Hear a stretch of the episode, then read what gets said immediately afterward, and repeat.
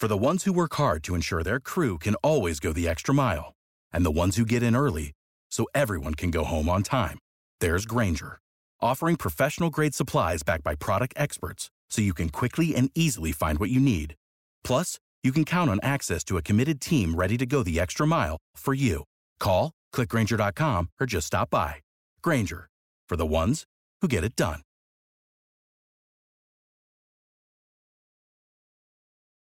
When you need mealtime inspiration, it's worth shopping Kroger, where you'll find over 30,000 mouthwatering choices that excite your inner foodie. And no matter what tasty choice you make, you'll enjoy our everyday low prices, plus extra ways to save, like digital coupons worth over $600 each week. You can also save up to $1 off per gallon at the pump with fuel points. More savings and more inspiring flavors make shopping Kroger worth it every time. Kroger, fresh for everyone. Fuel restrictions apply.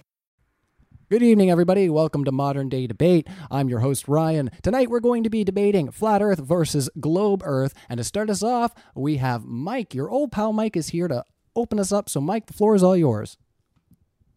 All right. Um, so, coming to this tonight with uh, almost no prep, but you know, I guess uh, in 2017 is when I first stumbled on this subject matter.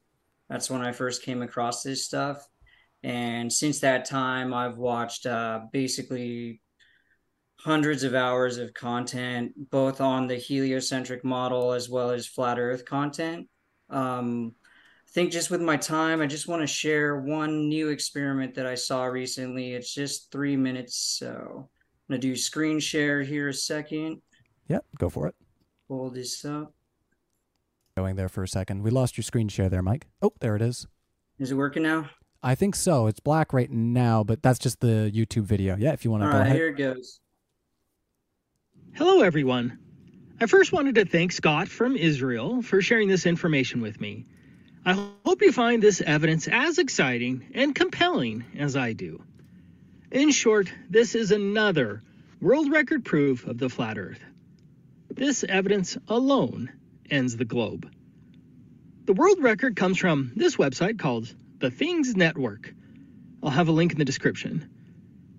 As the title states, this was a LoRa radio transmission at a whopping distance of 830 miles or 1,336 kilometers. For those who do not know, LoRa is actually becoming a very important method of communication, and it also has tremendous potential for long distance flat Earth testing. Here's a quick video clip describing what LoRa is. LoRa stands for long range, and it's a relatively new communication standard targeting low power, long range, low bitrate communication. So it's really finding applications in Internet of Things, remote sensors, anything that requires low power consumption and a moderate to low bandwidth. LoRa is in the ultra high frequency UHF radio bandwidth between 860 to 930 megahertz. It is important to note that UHF does not, even allegedly, bend with the curvature of the Earth. In fact, according to this website, LoRa is line of sight. According to the article, LoRa's range depends on radio line of sight. Radio waves in the 400 to 900 megahertz range may pass through some obstructions, depending on their composition, but will be absorbed or reflected otherwise. This means that the signal can potentially reach as far as the horizon, as long as there are no physical barriers to block it. In other words, LoRa communications end at the alleged globe geometric horizon. But this world record LoRa communication was at a distance of 830 miles. What makes this even more remarkable is that the LoRaWAN trackers were placed on a fishing boat and a buoy. Here are the pictures.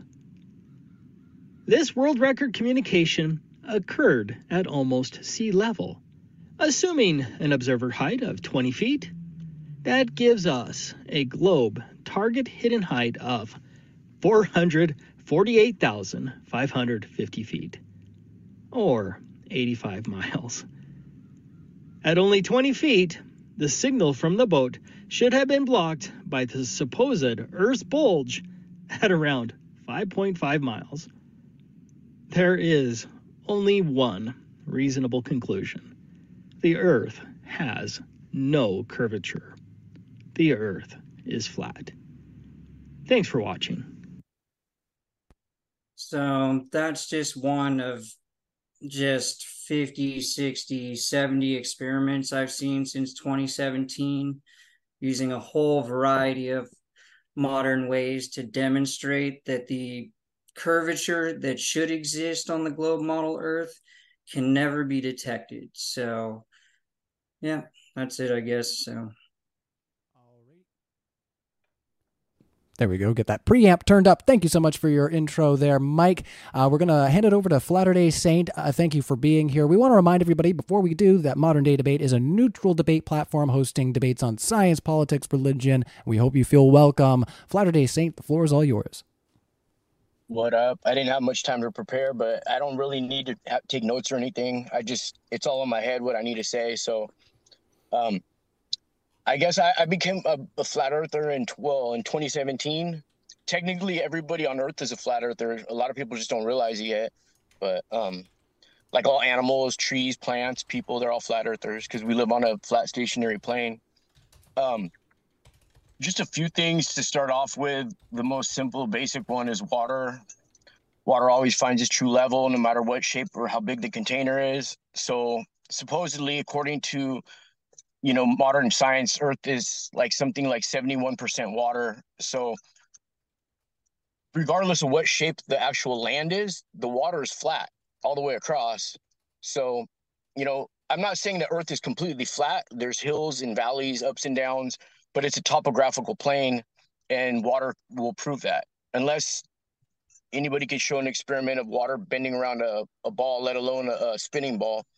But water, from what I've seen on my time on Earth, is that it doesn't bend or or warp. It always finds its true level when un- unmanipulated. So that's one of the things right there.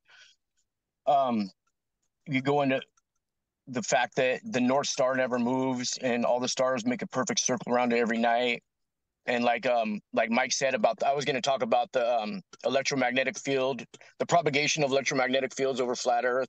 There's there's a lot of military documents that state that it's a flat Earth. Um, because of course the signals wouldn't work if it wasn't a flat Earth. So it's just um it's pretty simple. Once you, the whole thing is a lot of people say like, well, how could that many people be in on it? But I mean, I don't think that's a good that's not a good enough reason to not look into something, you know. And other people say, well, what difference does it make whether it's round or flat at the end of the day? You know, we're all going to die. But think I this is what I think. I think that because we were lied to and the lie is so extensive, the most important thing that they could be hiding or taking away from us is maybe people were meant to live two or three times longer than they are. If they understood the way everything works on a stationary plane and the way the stars and the luminaries rotate around us.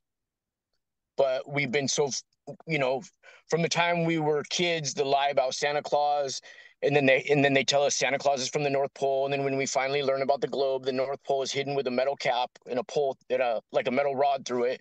So when we start thinking about the north pole we just dismiss it with santa claus. So i mean the lie goes way back from you know i mean we're, we're told that santa claus is real but then we're told that lies are bad. So it's like it's double speak Hegelian dialect from the gate. You know, I mean, we we don't have much of a chance from the gate. So hopefully this reaches just one person even for them to get up and actually look for themselves. All right, thank you. All right. Well, thank you for your opening statement there, Flatter Day Saint. We're going to kick it over to the Globe side. Uh, now, my understanding is that we were having a little bit of issue with a screen share there. So, Dr. Tapioca Weasel is going to uh, share their screen and go through, uh, sorry, Based Theory's uh, PowerPoint here. Got to get everybody's names put together there. So, uh, without further ado, Based Theory, the floor is all yours. Yeah, sorry about the technical issues, everyone. Uh, my debate partner is going to be having to share my PowerPoint. My name is Grayson. My YouTube channel is Based Theory. I do debates on all kinds of pseudoscience, flat Earth, young Earth creationism, the whole works. I do open mic debates too. Come by, check it out if you want to debate with me. Anyways, for tonight, since we didn't really have that much to go off of, I didn't know what my opponents would be presenting. I just thought I would present some reasons why flat Earth is impossible. So, as you can see on the screen, there is tons and tons of reasons to choose from. Each one of these completely debunks the flat Earth, and I could have chosen any of them, but for the sake of time, I decided to go with just two. So, Tapioca, could you go ahead and click once? Um, the first one I want to talk about is sunsets, because the mere existence of sunsets is impossible on a flat Earth. I don't know any way that you could possibly describe how a sunset happens on the flat Earth, and we're going to get into that. I chose this because it's something that everyone can see with their own eyes. You don't need some special equipment. You can look at a sunset, everyone's seen them. Click again. The second one is a little bit more technical and scientific, but it's one of my personal favorites. I just think it's really neat. It's called antipodal focusing. Hopefully, we can get in and we can talk about what that is because I think it's criminally underrated in this discussion. Next. So here's a, just a picture of a sunset. Everybody knows what they're looking at. It's really pretty. You can see it go down step by step there, getting further more and more obstructed by the horizon, the ground, whatever you want to call it. This is what needs to be explained. Go ahead and click. Here is a flat earth model that I've seen. I know that lots of flat earthers say that we don't really have a definitive model, but this is just an idea of what I've typically seen where the the sun is small and local sitting above some part of the plane of the topographical plane earth or whatever. And you can see about half of it is in daylight and half of it is at night at any given time which should not be possible given this image. If you could go ahead and click once you can see here that from the sun the sunlight is hitting the part that is daylight. That makes sense to me. There's nothing to obstruct it from hitting that spot on the earth. Click again here we have what should be happening. There's absolutely nothing to obstruct this sunlight from hitting the part of the earth that's supposed to be in night the way that this is depicted, it's not possible that there would be a night. There is nothing to obstruct the sun's rays from hitting the part of the earth that is at night. There should be no such thing as nighttime if the earth is flat. Um, go ahead and click it one time. Here's my question. So I'm sitting here in Dallas. Shout outs to Modern Day Debate Con 4 going on in Dallas in November. Get your tickets early. But how is it that the sun can be setting here in Dallas while at the same time the sun is right at the zenith of the sky in Fiji at noon. How can that happen in the flat earth? Go ahead and click it one more time. So if the sun was really small and local above our heads and it was the distance to it that was causing this, you know, shift in perspective. I often hear that flat earthers say this is the the sunset is due to perspective. Well, we have math to describe the laws of perspective. We can calculate what the angular diameter of the sun should be based on the distance at the bottom of the triangle between Dallas and Fiji. We can calculate what the difference of diameter would be if it was directly overhead in Fiji, and we can see what I should see in Dallas. But in reality, as it's shown here, there's a lot of math on this screen, but the main important thing is that there's a there's an equation for angular diameter, and the angular of diameter of the sun does not vary very much at all. It stays pretty much constant all day, all night, like the whole year. We measure the angular diameter of the sun, it doesn't vary very much. So this shows that it, the sun cannot be small and local above our heads like in a flat earth. One more time, uh, click Tapioca. Okay, so here's a few questions I have about sunset. Um, what is why is the sun obstructed from the bottom up? What causes it to have that directionality? What is obstructing the sun at all? What is it that why what is blocking the sunlight? Because in the flat earth models nothing is blocking the sunlight when we can't see it at night. So it makes perfect sense in a heliocentric spherical earth model because the actual earth is blocking the sunset. But on a flat earth the sun never goes below the plane of the earth. So if the sun is never going below the plane of the earth how could we see it being obstructed by the horizon it doesn't make sense. So then, uh, why doesn't the angular size of the sun change? Why is the horizon crisp and clear and not blurred? If this was truly because the sun was going farther and it was because of perspective, we would see it get blurrier and blurrier and, and as it goes farther away until eventually we wouldn't be able to see it at all because it's too far away, but it would be very, very blurry. And yet the sun is crisp, the horizon is crisp, they're not blurred, no blurring, no flat earth. And finally, why is it that after the sun's not not yet why is it that after the sun sets you can take a drone with a camera and just increase the altitude and then you can get the sun to be visible again after it has set for you on ground level Why would that be possible on a flat Earth? No flat Earth model, to my knowledge, is able to answer these questions in the same way that a spheroidal Earth heliocentric model can. Okay, next, real quick antipodal focusing. What am I talking about here? An antipode is just the complete opposite side of uh, this of the Earth as a globe. So in this picture here on the left hand side, you can see that there's an impact crater from a meteor in red at the very top there, just north of South America.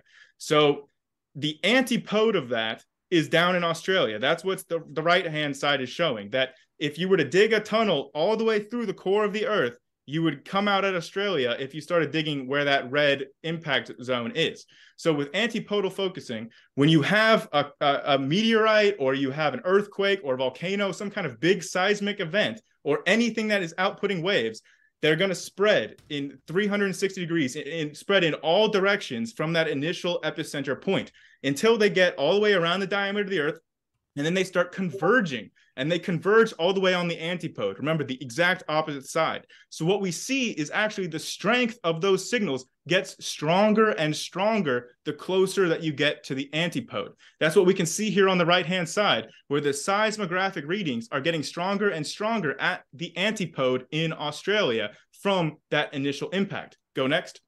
So, has this ever been observed, right? Here is an actual observation. In 2010, there was a magnitude 5.3 earthquake in the Indian Ocean. Now, the antipode for this earthquake is right here in the center of the United States, where it was detected by every single dot on the screen there. That's a seismograph. So it was detected by all of these seismographs. We're detecting the seismic waves converge onto that antipode point. This was detected. Press next. Here is the study that detected it antipodal focusing of seismic waves observed with the USArray. So here is their study of their actual observations showing that the seismic waves were focused at that antipode, which should only happen if the Earth is spheroidal. There's no reason why the antipode would be special in any way on a flat Earth. It should just, it's the opposite side on a spherical Earth. So it has significance if the Earth is spheroidal, and we can actually measure that there is something significant happening there. The seismic waves are focusing and gaining strength at the closer they get to that antipode. Next, if you don't believe me uh, with this one, how about all of these? Here's a list of every major earthquake and volcano on the left hand column from 1934 to 2017, anything that was over an 8.6 on the Richter scale. And is this uh, six minutes? He uh, is he's, he's past six minutes, but we did say earlier that uh, uh he had a bit more. Some... Yeah, he's got a bit more I'm presentation. I'm almost done. Than... And, and uh, we'll have 12 minutes total. Don't worry. On the right hand side, you can see the corresponding seismic activity as measured at the antipode. So there is a strong relational signal between the epicenter and the antipode. We can measure the seismic activity there. And then this is my last slide. Uh, I just want to say um, on the ne- next screen that this also occurs for radio waves. So not just seismic waves, we can do the same thing with radio waves. So radio signals, like kind of what you were talking about, radio waves, as they spread out from the epicenter, you can start to find a stronger and stronger single signal the closer you get to the antipode. There is no way that that's physically going to be possible on a flat Earth model. And I'll just leave it there. Here's a list of 10 studies that are all showing antipodal focusing using radio waves. All right. That's all. Uh, so yeah, that leaves you with uh, around like four minutes there, Doctor Tapioca. Weasel there. So thank you so much for your intro there, uh, Based Theory. I do want to let everybody know because of uh, our conversation prior to the debate with the screen share that we did agree to let uh, Grayson have a little bit extra time to go over his presentation. So uh, without further ado, uh, over to you, Doctor. Uh, your thoughts and your intro. Thank you for being here. Hello. Uh, yeah, it's good to be here. It's my first time actually doing a debate or being on MDD here. Um, I I, I am a a real quote unquote doctor. I have a PhD in physics, um, but it's it's not a PhD in like geophysics or or geography or something like that. I think um I think Grayson really um made some excellent points, and I don't have a whole lot to add. I would generally say that I th- what I've noticed in in my interactions with flat earthers is a lot of equivocation on what various terms mean. And for example, what does it mean for water to find its own level? That it, what I would say is that it it it conforms on average to um, an equipotential or an equi-effective potential surface in your given model, and you'd have to ca- uh, calculate that accordingly. But generally speaking, I think that it the the problem fundamentally is that there is a there is no model. There is no flat earth model. There is no ability for flat earthers to start from an a priori idea of what the universe looks like of where objects in the sky are and then to explain how the light gets from those objects to observers on earth that is consistent for all observers on earth and for all observers in and for all objects in the sky. This is not a problem that the globe model has. The globe model is is able to predict with astonishing accuracy exactly where we are going to see things in the sky. And if you don't see things in the sky where the globe model predicts it's because it's cloudy not because it's not there. So uh, that would that would I, I have I have often said, um, somewhat mockingly and certainly informally, that as far as I can tell, all you need to do to prove that the Earth is round is have a knowledge of the night sky, a knowledge of how light moves roughly, and the ability to think in three dimensions. All right. Well, not quite 12 minutes. That's A1. We're going to kick it into our open discussion, everybody. Uh, we're glad that you're here at Modern Day Debate. Just want to let you all know that we do have our link to DebateCon 4 in the description right now. So if you're going to be in the area and you can get tickets, that'd be awesome. We'd love to see you there. If you can't make it and you're not going to be in the area, you can still uh, contribute at the Indiegogo link. Uh, we appreciate anybody who puts anything in there uh, to help out and sponsor this event. Uh, but majoritively, I want to let you all know as per usual, we will be doing a Q&A at the end of this conversation. So get your super chats in now so they'll be read nice and early. We're going to kick it over to the flat side to respond to what they just heard and uh, kick us into our open discussion. So thanks everybody for being here and uh, over to you, Mike and Flatter Day Saints. Um, I have some observable documented evidence that uh, contradicts what Grayson said about the sun. Um, if I could share that real quick, pull this up. Sure thing. I think that's going to be a big part of our discussion tonight here. I think everybody uh, brought up the sun day and night, so we're going to. One here, it's about three miles to the horizon when you're standing at sea level this camera is capable of zooming far beyond that. As we can see, the sun is setting behind the horizon. On the globe, globe model Earth, that means that the Earth is turning away from the sun. Well, if we just watch this and someone zooms in on it, see the sun get closer, closer, it's going miles and miles out till it's clearly above the waterline. So you have to now decide whether the curvature of the earth is not there or if this camera has the magical ability to turn back that curvature because the horizon line is only a few miles out. And as you can see with the powerful enough zoom lens you can bring the sun back above the curvature.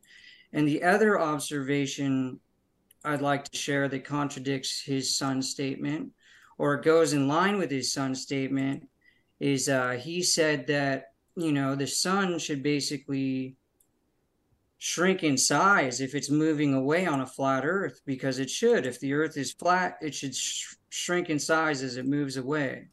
Well here's footage where out in a desert where there's low humidity. You can watch him do time lapse of the sun moving away. And as you watch it you will see it shrink in size and he will mark the sun. So as you see observable reality act absolutely confirms what our model says should occur. So to say that those things aren't occurring is one thing, but as we just saw, they are visually occurring within observable reality. And that's been my biggest problem with the heliocentric model is that I found contradiction after contradiction within observable reality that contradicts the heliocentric model. I understand that the model works on paper, but reality contradicts it in many, many ways, which I'm more than willing to share this evening. Um, but I did want to show that those statements are untrue uh, so, about the sun. Okay. I'd like to make a, a, comment and just ask a question real quick. Now, number one, I just want to say, why is it that flat earthers never use solar filters in any of their videos or pictures of the sun? Something that is absolutely necessary to get rid of glare or any optical effects on your camera. Saturation. Yeah, is is a solar filter. That this would be unquestioning if a flat earther could show with a solar filter on their camera any of the things that Mike just laid out. But again, there's no solar filter. Curious why that wouldn't be the case. When you actually measure the angular diameter using a solar filter, or if you want special sunglasses or whatever, you can look at this yourself. Go out. I encourage everyone, don't look at the sun without sunglasses, without, without the special glasses. But with the glasses, you can look at the sun. You can watch the sunset yourself and tell me if you see it shrink. Because what he just saw in the video, I think everyone that's ever seen a sunset can say, yeah, that doesn't happen in real life. Well, I mean, I live, have, you, have you ever live, seen the sun shrink in a sunset? I, have you seen it yourself? I yeah, I live by the beach. I grew up in Dana Point, so I watch it set over the ocean all the time my whole life.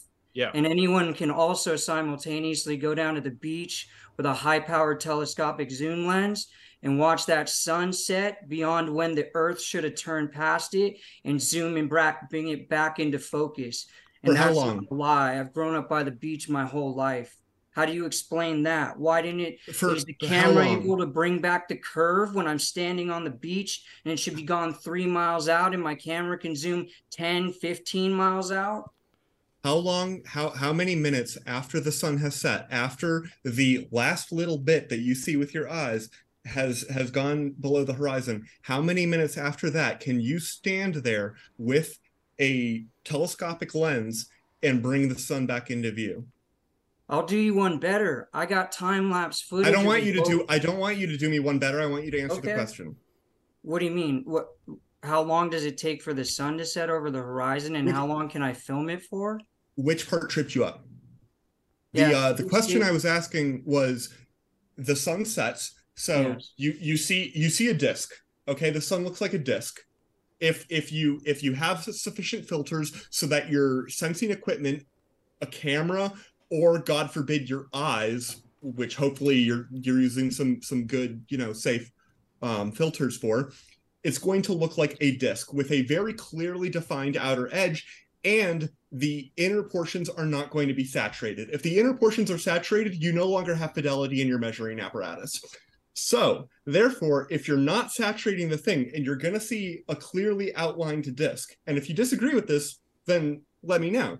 But eventually that disc that disc is going to go down and you're going to see the bottom part of the disc cut off and then the middle part is going to be like a half thing and then the very edge. My question is this you, you are asserting that when you go back and you zoom in with a telescopic lens, that you can bring back the sun after that little bit has gone under. And I'm asking you how long?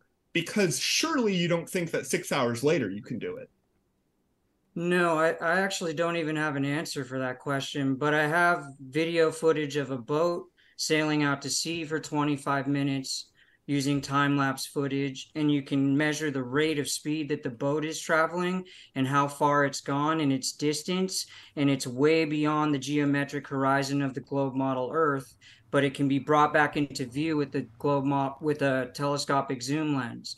Long beyond when it should have set you can measure it. It's all measurable. Like you said how much time it's measured moment by moment. It's got a time stamp on it every single second of it. It can be paused it's broken down it shows the height of the boat.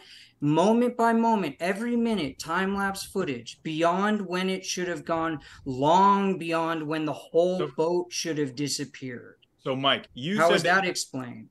so Mike, you've said that you've done this yourself, right? You, you said that you've gone out there with a telescopic lens on the beach and you've seen the sun. Surely it wasn't just the video that you just showed us now, because that wasn't you.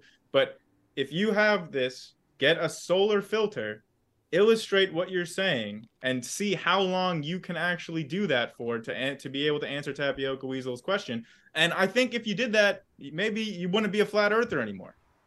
I don't see how that changes the fact that experiments show that the necessary curvature doesn't exist. By They using don't. a solar, that's assuming a height. What height are you assuming the sun is at? Okay, What so diameter are you assuming the sun is at? you can measure the angular diameter yourself using a solar filter and equipment but here, here's the thing is that you were claiming that it's beyond the geometric horizon right? But we don't see the geometric horizon. We see the visible horizon right? So you didn't in, in your little experiment where you're showing the boat come back in you, you you didn't measure the lapse rate. You didn't measure any of the surrounding effects that would be able to affect the visible Yes. horizon. You need to account for your variables if you're going to be Absolutely. okay I And- have I have the greatest series of laser experiments ever conducted over a two year period of time where they account for humidity so they can take into account the expected level of refraction. Okay. I've watched it all. They they do a wonderful job and you're asking what I've personally done. I can share with you something that debunks the heliocentric model that I've personally documented 7 or 8 times that I have footage of that I can share and I can prove to you that it's out of place according to your model. If you want to see it, Sure. okay. Well, before While- while you're- before you go ahead and do here, that, let's let um, someone else. I don't want to dominate the time. Let I, I know. I was gonna say Yeah. while you're bringing that up, I did have some points on um, what Friday Saints was talking about. With uh, one that the ground star, the, the North Star does move around a little bit. Okay, Yes. it's like a little bit of a circle. Everybody knows that. Yes. Uh, water finding its level, like level is like just defined by being perpendicular to like the, the effects of gravity. So the, obviously the, the the direction of gravity changes around the globe. So like level is going to change as like the downward acceleration of gravity changes direction. So obviously you're the- invoking the last point the last point i was going to say was just with ground wave propagation since both of you kind of brought that up with radio waves i just want to say like we, we know how ground wave propagation works and you can do this yourself over a hill. Like according to you, you think that it can't hug the surface of the earth, but Depends just go ahead and send go ahead and sound send them over a hill, and you'll see that you can get those radio signals down in the valley on the other side of the hill because it hugs the surface of the valley all the way up and all the way down Well- because of depends. diffraction. I'm just going to jump in here. No, Let's it let depends uh, on the frequency. Not all not all RF waves are the same. They have different levels. Lower frequencies can do what you're describing. Yeah. Higher frequencies are line of sight. The example I used, there was 85 miles missing. 85 85 miles of drop that should have been there, line of sight that wasn't there. It's just undeniable. in, in the 10 references that I showed was with radio waves, including those of medium frequencies, going all the way around the whole world to the antipode and getting let's let- stronger at the antipode. we need to let Flatter Day Saint respond because you are uh, addressing his points there. So uh, first about the water level there. Over to you, Flatter Day Saints. Um, so you you invoked gravity when you when you mentioned the water levels. Yep. How do you measure? How do you measure your gravity? There's a number of different experiments that you can do. Cavendish was Name one. the first to measure it really well. He, he measured gravity. yeah, he yeah. hung balls in his shed and looked through a hole. So I can debunk gravity, bro, with a magnet. I could stick a magnet to the fridge and it could sit it sit there indefinitely. And I just debunk that, gravity. how does that? How do you, in your mind, how do you think that that debunks gravity? Because there's another force that's stronger than gravity that somehow means gravity's not real. Yeah, it's it's way stronger than this supposed gravity, but gravity can't be measured. There's no way you can Yes, measure gravity. What would you use to measure it? Are you you familiar with the. Cavendish experiment that measured the gravitational acceleration? So what what type of gravity are you talking about? We're talking about the, the fact that uh, between two different test masses, you are going to have a force that is attractive between the two. On Earth, this manifests as things tend to accelerate downward because that's where all the mass is.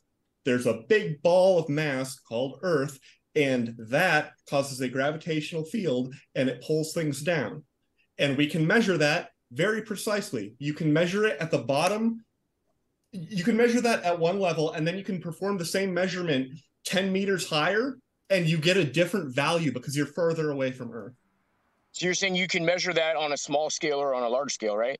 You can measure that on a large scale. For example, you brought up the on any military. What scale. about a small Oh, scale? Not any scale, but yeah. You, you brought up the Uh, what- military. how, how how small do you want? How small do you want? Well, I just want you to show me an experiment where water can stick to a ball. Well, okay, that's not what you asked. What you asked is to show you gravity on a small scale, and I'm going to Yeah. interpret that as gravity changing in its Oh. magnitude over a small scale. Now, invoke- my you hold on, gravity, you, are you going to let me finish?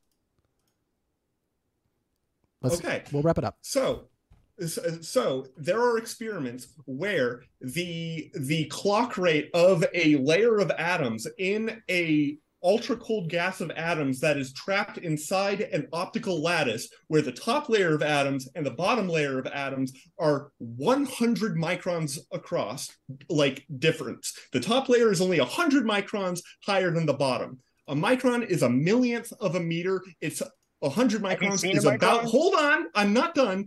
It's about the width of a human hair. And the the redshift the gravitational redshift between those two layers of atoms which is a phenomenon that shouldn't even exist on a flat earth matches the predictions you can tell that clocks tick slower if you raise them up by the amount of a human hair we can and did measure that my Give advisor in grad school did it Let me Yeah, get the just so y'all know- All right, let's let Flatter Dave respond. I, I just want to clarify, just so y'all know, this is what Tapioca Weasel does for a living. So he's got firsthand experience here. All right, let's let Well, Flatter hey, I'm glad you're white respond. knighting for him, bro. Um, let me get the citation for that. The name of the experiment, Okay. the citation. let me i'll look it up for you And while he's doing that, I just want to say, as long as you, we brought up the military, they've literally made maps that submarines can follow based on the strength of gravity. So when you're out in, in a submarine in the middle of the ocean, you can just map the strength of the force of gravity. And because it's different based on, like, if you have a straight line to the center of the earth, depending on the amount of matter that's in between. So, like, the strength of gravity will be different if there's an undersea ocean there because there's going to be more mass ro- directly beneath you. So What- you can actually make a map based only on measurements of gravity that is accurate for the navigation of Navy submarines. So like the what United tool, Nations map that they have for their tool, logo. No, hold on real quick. What tool do they use in the submarine that measures the gravity? An accelerometer. Accelerometers do not measure gravity, dude. They measure acceleration. Yes, they do. And gravity is the downward acceleration. Gravity. The, I- gravity is the downward acceleration. So But how it's far me- the but you're go down saying the way the going down? submarine is measuring gravity is with an accelerometer, but accelerometers do not measure gravity. Anyone can look that up. That's not a true statement. So I'm asking radiometer you, does. you're saying submarines you make maps measuring gravity. I'm curious the tool they make the map with that measures the gravity. I'm There are two main ways. Yeah. Okay. There, there are two main ways that the acceleration due to gravity is measured. The um, no, a, a very a very easy, straightforward way is to drop a corner cube in a vacuum. You drop a corner cube, you make sure and, and you have to do systematic analysis. For example, it's possible, for example, that the corner cube that you're dropping has a slight electric charge, and therefore there will be a, a force on it. So, for Yeah. example, you do the hold on, you do the entire thing inside a metal container, and according to Gauss's law, which if you can show me an example where that does, isn't valid, then you'll win the Nobel Prize. There's going to be no electric field inside that container. Therefore, the only thing that's going on this thing is gravity and the very, very, very small and extremely precisely quantifiable upward force of the laser that you are bouncing off of the corner cube in order to measure the speed. So what happens is you have a corner cube and you send a laser up and it comes back down and it interferes with itself and it counts fringes. As it moves down, the interference thing changes and you can count exactly how many wavelengths this thing has moved. This gives you an exceptionally precise measurement of the exact position versus time as the corner cube falls. That's one way. That's one way. The other way, that had nothing. and and the way that I prefer question. is to use. Okay, but Let's that let him just- respond to that first I point. let there. I let you just give a whole explanation that had nothing to do with my question. My question is what is the name and model number? Like for instance, I have an experiment where a guy drove around Lake Erie, a 200 mile drive. He used the MPU 6050 digital accelerometer and gyroscope to measure for pitch. In 200 miles, his digital accelerometer and gyroscope did not pick up the curvature of the Earth. That's the device he used. You're saying submarines measure gravity, and you're explaining how calculations work in a different experiment that does not have to do. I'm asking what the device is. So there I- are commercially available gravimeters that can measure the strength of gravity depending on your location. So you, you can go and buy a gravimeter yourself, and Alright. they have I don't I'll look gravimeters that that up are state of later. the I was just wondering what the submarine uses. I don't So buy the off the submarine uses I- a gravi. The submarine Bro. makes a map using a gravimeter. bro. I don't. I don't do these things with off the part, off the shelf parts. Okay, I'm a physicist. I actually do the physics. Okay. Yeah, the math. I get it. Well, okay. If you I think know that the math, is works fake, in that model. I know it works. I'm not arguing with your math. What I'm arguing is that observable reality I- contradicts what I'm saying is is okay. Can you explain why an object at the bottom of the chamber will fall faster than an object at the top of the chamber when you have controlled for every other thing that we can possibly measure? What change? I'm not. I'm not sure the I- I- experiment you're referencing. I'm saying that if you drop an object from a high thing and you measure how fast it accelerates in its first 10 centimeters, and then you drop it from a meter lower, and it will accelerate at a different rate. It'll accelerate faster because Yes. it's closer to the force of gravity. This is not a controversial. It's closer just to the wrong. electromagnetic field of the Earth. I already said we. I, hold on. No, no, no. negative charge. Did you forget the the part- sky has a Did you forget? charge. let's- Did you forget the part where I embedded this entire thing inside a metal chamber? And according to Gauss's law, which again, if you can show an example where that is not true, then you win a Nobel Prize. There is no electric field. There is no electric field inside a conducting chamber. So there. So that- space time, so space time is making that happen. Space time is bending around it You're because all topics. these objects You are don't need that. spinning, and that's the need that. only explanation. There's You're no changing- other you're explanation. changing the subject. He just No, asked you to is- explain it in your model. We haven't Yeah. brought up space time. We're, we're not. We're Gravity Not, is space time. That's yeah, the but we're not definition. asking. We're asking you to That- explain that's what not he just said. Definition. But I don't I can admit that I don't have an explanation. What you're saying is the only fine. way this can happen is if the earth is a big spheroid hurling through an expanding vacuum. And what I'm saying is I have a bunch of examples that prove that nonsense. you And don't. The more that uh the more Show me one. technology advances, the more people are coming to terms with that. Uh, okay, so let's see one then. You say you have all this evidence for it. You Let's want to see one that I did personally? I get. By the way, I provided the reference you asked for earlier. I provided the reference about the differential uh, gravitational force and the gravitational effect between the top and the bottom of an ultra cold atomic sample. I put it in the Zoom chat. I have another different um, reference here: uh, absolute airborne gradiometry with a cold atom sensor, which uses the other method that I was going to talk about in order to measure the gravitational acceleration, which is to use an atom interferometer. And th- this is my preferred one because it uses quantum mechanics, and quantum mechanics is super cool. They flew a plane over Iceland, and when the plane was over the mountain, gravity was stronger, by which I mean the thing accelerated downward more quickly than when they weren't over the mountain. And when they were flying east, they the thing accelerated downward less quickly than when they were flying west. This is the Eötvös effect, and it is a direct demonstration of the rotation of the Earth. So you have gravity demonstrated, and you have the rotation of the Earth demonstrated very beautifully in this experiment. The title of the paper, again, is Absolute Graviometry, Absolute Airborne Gravimetry with a Cold Atom Sensor by Bidel et al.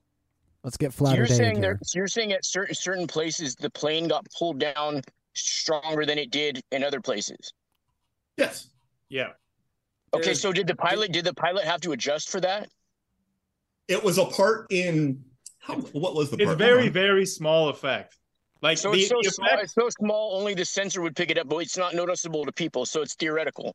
It's no that that's How is not that theoretical? You're equivocating. Just because it's not noticeable to people does not make something theoretical. They measured it. It's not theoretical. It is Yeah. empirically observed. Just the fact is that the turbulence just from the plane moving in the air is going to be a greater, more noticeable thing to the pilot than this effect. also the the pilot the pilots the what the pilot has the ability to detect is determined by their inner ear their inner ear is a lot less sensitive than a state of the art physics experiment designed to measure this stuff this should not be a surprise So you're saying that it's something that we can't see, taste, touch, feel, or hear, but I'm going to take your word for it because the numbers match up and it the machine said so. Flatter Day Saints, can I ask you a quick Sounds question? good. Do you do you think atoms are real and physical? Because you can't see, hear, Show touch, taste an one. atom, Show me a picture of one, not a cartoon. so you don't believe in atoms. I'll I'll honestly admit that I I'm not saying I don't believe in atoms, but I do feel like everyone's re-examining all areas of science right now, including like stuff that's called quantum physics. That's science. We should always be re-reviewing. I- we shouldn't laugh at that. That's how we learn. Yeah, but I'm nobody. I believe in Adam and. I It's believe in okay Adam and to Eve. Que- All I right, believe in Adam and Eve. let's God. let's let Mike wrap up his thought there, and then we'll kick it back over to you, Flatter Day, Grayson. Well, no, let them let them talk because if you guys want to see what I personally documented, I can go into that. Yep. So let everyone I- have I'm their just gonna let the atomic physicist handle this one.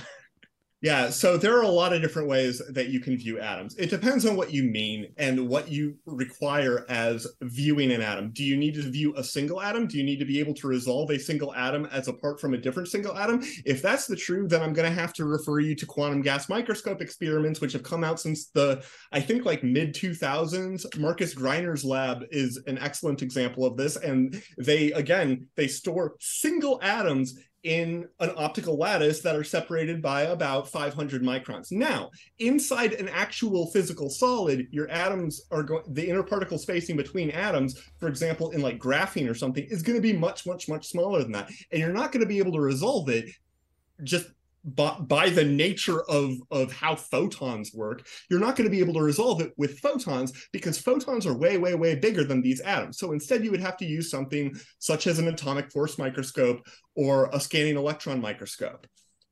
These are all different ways in which we can visualize, measure precisely where the positions of single atoms are. And then you can rearrange them and you can make little patterns out of them. And that, that's like what everybody does. Whenever they make a quantum gas microscope, your first publication always has like the uh you always like put in like the um uh, the logo of like your university or something because it's like a fancy cool thing and you're like hey i get to I, I can drag individual atoms around it's really neat so we can Have see single that? atoms have i have i visualized single individual atoms you, you said we. You invoked we. So I was just wondering if you've done it because I haven't.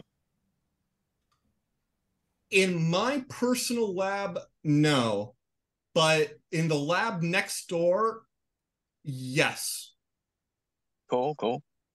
so yes So- i My, I could be a vegetarian and my neighbors could be steak eaters, right? But that doesn't mean, make me a steak eater. And that doesn't even mean that steak's real just because of it, they've told me about it. if you're okay i So wait, Fair enough. for you, in order for you to accept that atoms are real, are, are you thinking that you have to be able to see them with your own eyes? Yeah.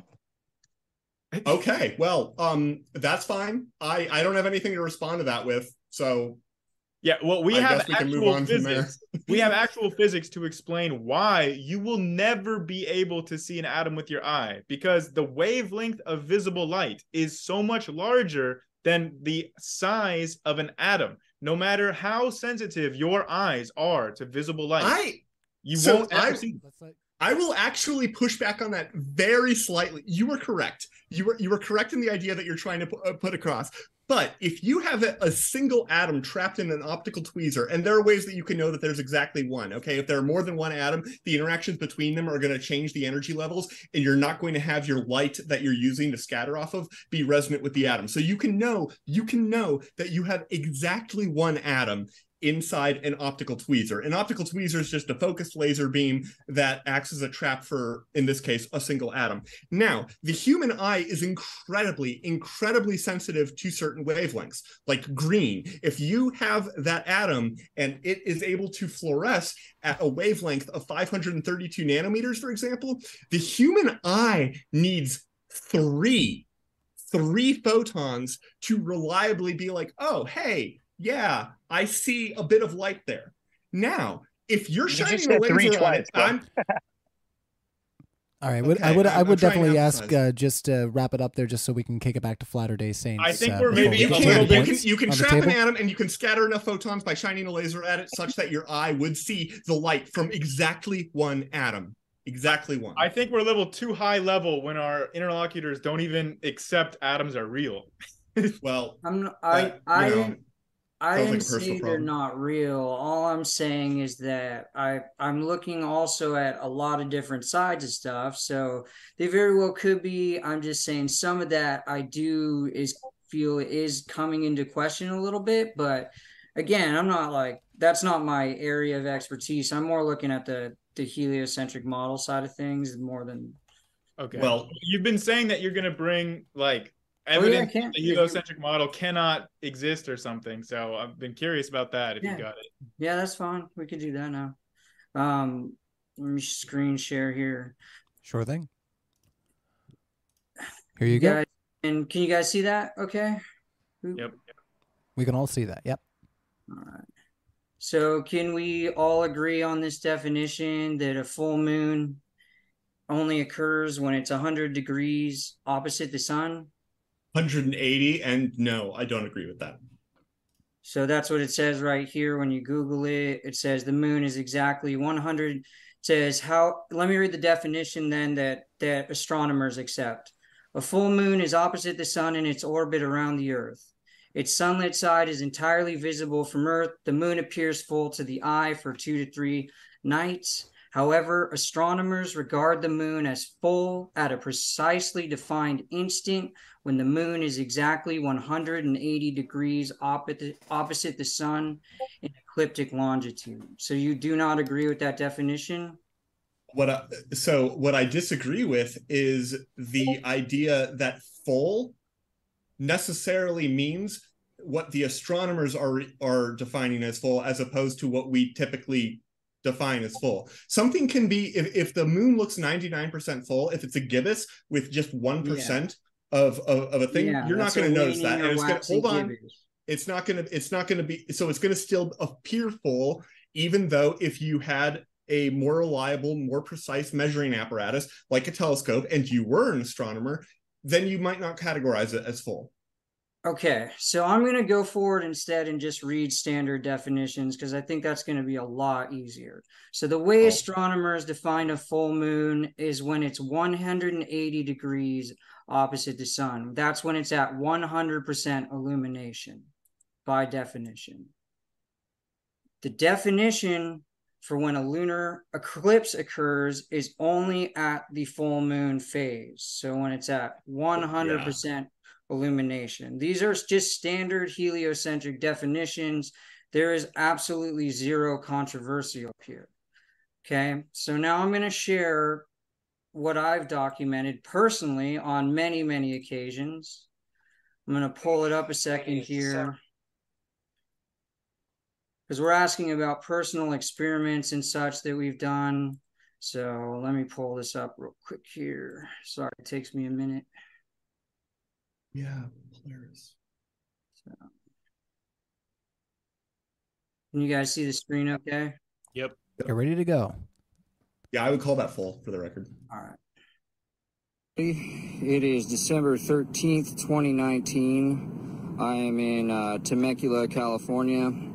As you can see, the moon is at uh, 97.6% illumination. I'd like to show you uh, right up there is the moon. You can see Uh, it can we pause it? the uh, mountain ranges there. Oh, there it is. Sorry. Found it. I found it. And directly behind me is the sun above those trees and buildings right there. So According to the heliocentric model, that moon should be about 100, actually over 175 degrees around the globe model Earth. Now, my puny little body cannot see beyond the curvature of the alleged globe model Earth. And that thing is supposed to be on the unlit side of the Earth, 175 degrees away from that guy. And yet there'll still be people who will say dumb things like refraction. I'm sorry, but look how high that is above the mountain ranges. Moisture in the air did not bring that moon from the unlit side of the globe model Earth directly in my line of sight simultaneously from Temecula, California with the sun. It's just not possible.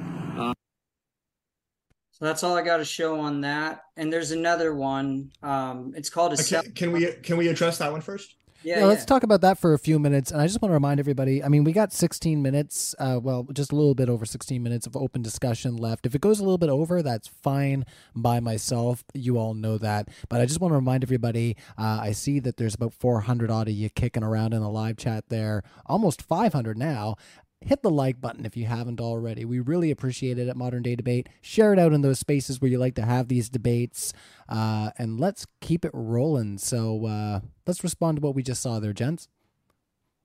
So, um, you know what I didn't see? I didn't see a measurement of any sort other than, hey, look over there and then look over there, which, you know, is better than nothing, I suppose, of what the actual angle was because yeah. that looked like 175 degrees to me.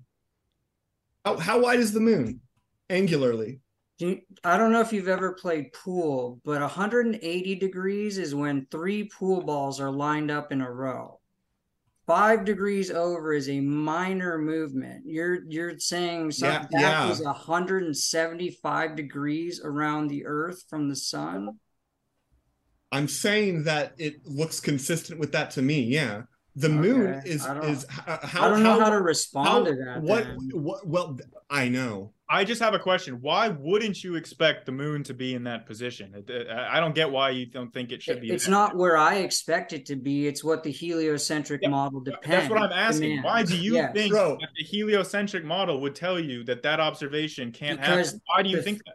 Because the phases of the moon work like the hands on a clock. A first quarter moon is like three o'clock, a third quarter moon is like nine o'clock, a full moon is like six o'clock, a new moon is like 12 o'clock. It's like kindergarten, going back and learning the phases so of the moon. The That's how it works. The difference is that a clock and a pool table are two dimensional. When you're talking about 180 degrees, you're talking about two dimensional things. This is a three dimensional system, right? You, you, can't just make yeah. an analog for a 2D. But it, but the point is, is that we can predict when lunar eclipses are going to happen, right? You yes. would accept that. We have mathematical models based on like the, the, way that the planets and the moon and the earth all move in the solar system. We have models that are capable of predicting to the exact down to the minute when lunar eclipses will occur.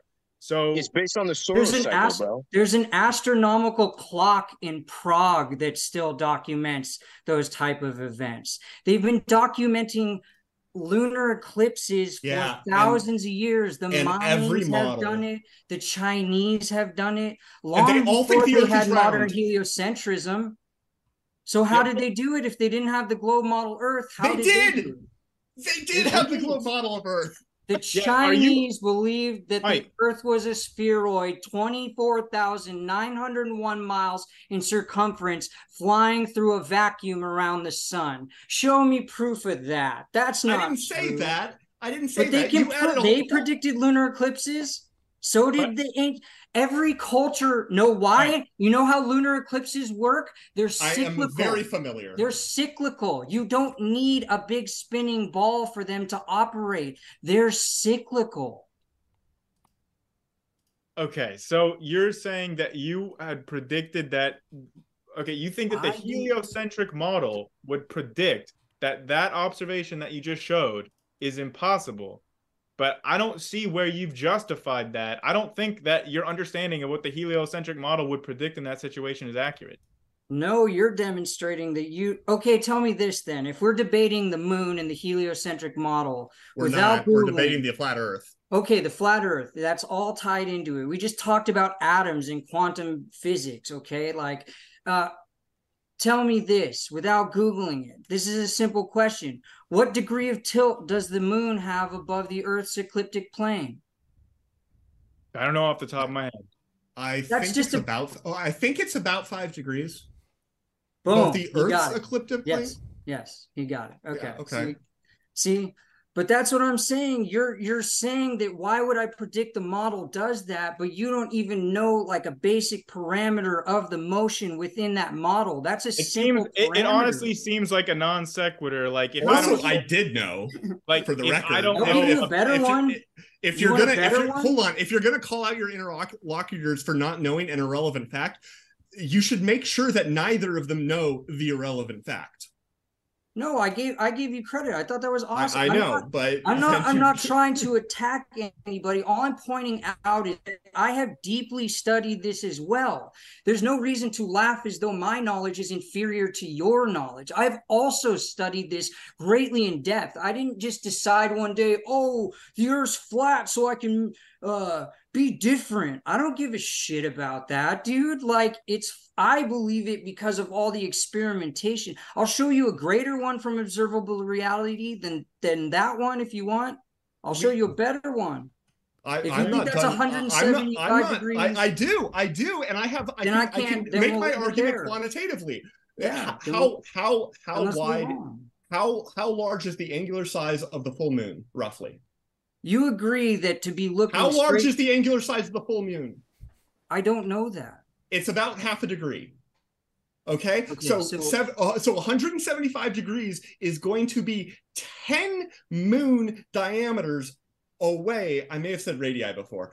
Um, I meant diameter is going to be 10 moon diameters away from a perfect 180. Now, in the image that you showed, that looked like if you tiled the moon 10 times and brought it down by factor of, of 10 um, moon sizes, that it would pretty much be right on the horizon. So yeah, it looked like 175 degrees.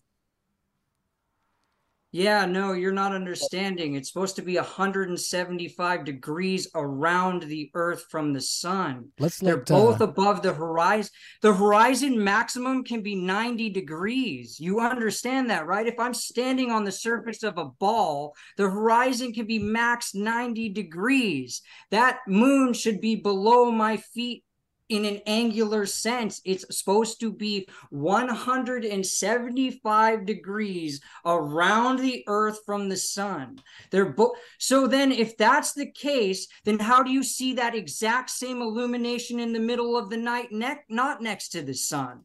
If you can see them right next to the sun right there at one minute when it's 175 degrees away at that percentage of illumination, why have I also seen it in other positions in the nighttime sky? In Because the- all different positions. because the earth is not obstructing the sunshine from hitting the moon in that scenario i mean you you should be aware of that i mean what what it, when you're saying why can i see the the full moon when it's nighttime outside why do you think that anything would be obstructing the sun from lighting up the moon when it's nighttime. There's no earth that would be obstructing that view.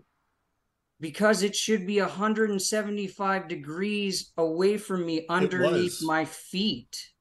I, I'm not should be- understanding how you like. Okay, so why doesn't the, thing- sun sometimes pop up in the nighttime sky? If the moon is so, when I've seen the full moon up during the day, okay it's wait hold to on be- hold on before let's you go on let to let's let Yeah, Mike yeah. wrap up his point there. Yeah, let, let me say this. 15 seconds. If the full moon, if I can see the full moon, right, up in the sky with the sun when it's supposed to be 180 degrees around the earth in the nighttime sky, why does that never happen with the sun when it's supposed to be on the opposite side of the earth? Why does it never, due to refraction or whatever excuse, why does it never show up when it's in the in the nighttime sky when it should be set? How Because come only the moon is by the earth. All right, we magically let, we have to let Grayson respond to that there. So over to you, Grayson. Yeah, it's because it's being obstructed by the earth. But like we are saying, what you observed in that video was 175 degrees. Look, if you look, this is 180 degrees right here. This Y- is yes. 90 degrees. You're saying the middle of your you, you literally looked at it at 175 degrees like this. I can't do it. That is what you observed. The sun was over here, the moon was over here, 175 degrees separated. This is what it looks like, right? I'd be standing on the lit portion of the the earth. The moon should be opposite of it. Yeah. How can I be looking up upward angle at both celest an upward angle from the surface of the earth and you think that's anywhere near 180 degrees? How? In your video, right? Just Yes. if when you're sta- wait, hold on. When you're standing and you look at something on the horizon and you turn 180 degrees and you look the other way, exactly like you did. I'm in not that saying video. turn around and see it. The objects need the earth between them. The earth is the middle point, not my eyes. The observer is not the central point. The center of the earth is the central point. That's what you're misunderstanding. You're using me as the observer, and you're yes, see his Here. drawing? Can you That's not maximize? accurate. Can you maximize Tapioca's screen? So we got the so we got the sun. Yes, Uh, that's my I don't know if I'm- I- You're I not don't know if I'm flip- understanding. Uh, bro. It- Well- it- Maybe people can see it the way it is. we got the sun, okay, which is spelled totally wrong. Um, and then over here we got the moon, and then we've got we got the dude here. He's chilling on Earth, right? And none of this, none of this is to scale. This distance is not going to be the same as this this distance, even remotely. But my point is that you saw the the moon way over there. It, it, this is a 175 degree angle, which which As the this- observer as the middle point, correct? Yes, th- that was Yes, who- so that's the not observer the was the guy with the camera. The, The model observer was- says the model says this. This is exactly what the model says, bro. This is what 180 degrees through the earth would look like. That's what it should be. You see this darkened side of the earth? That would be the mm-hmm. nighttime side of the earth. The moon at 180 degrees would not Oh be opposite. God. You're using the observer as the reference point. Absolutely. Yes, bro. Because The observer is the guy who's making the observation. So if I'm this observer at the top of the ball, you think I'm looking at a downward angle at the moon in that in that video. No, I you think think you're I'm looking. angling my look at the man standing on the earth in the picture. You're trying to convince me that that my camera was pointed downward at the moon in the dark side of the sky. Well, then where are the southern stars? Why aren't those there too? Why can I only see the moon? Where this if I can see that far around the earth, where are the southern stars too? It shouldn't just be the moon. The It- sun is out, it's dude. nonsensical that this the sun is out. sense, you wouldn't see the southern stars. You'd see the stars for uh, whatever's appropriate for you to see. Okay, if it, like you can you can have you can totally be standing at the North Okay. Pole, for example. You're never going to see any southern stars, but you can totally still see at the right time of year the moon, the sun right near the horizon, and the moon also right near the horizon. That's 175. It's 180 degrees. Your diagram is even more out of scale than my diagram is. That's why it doesn't make any sense. Okay, well, That's true. Yeah, sorry.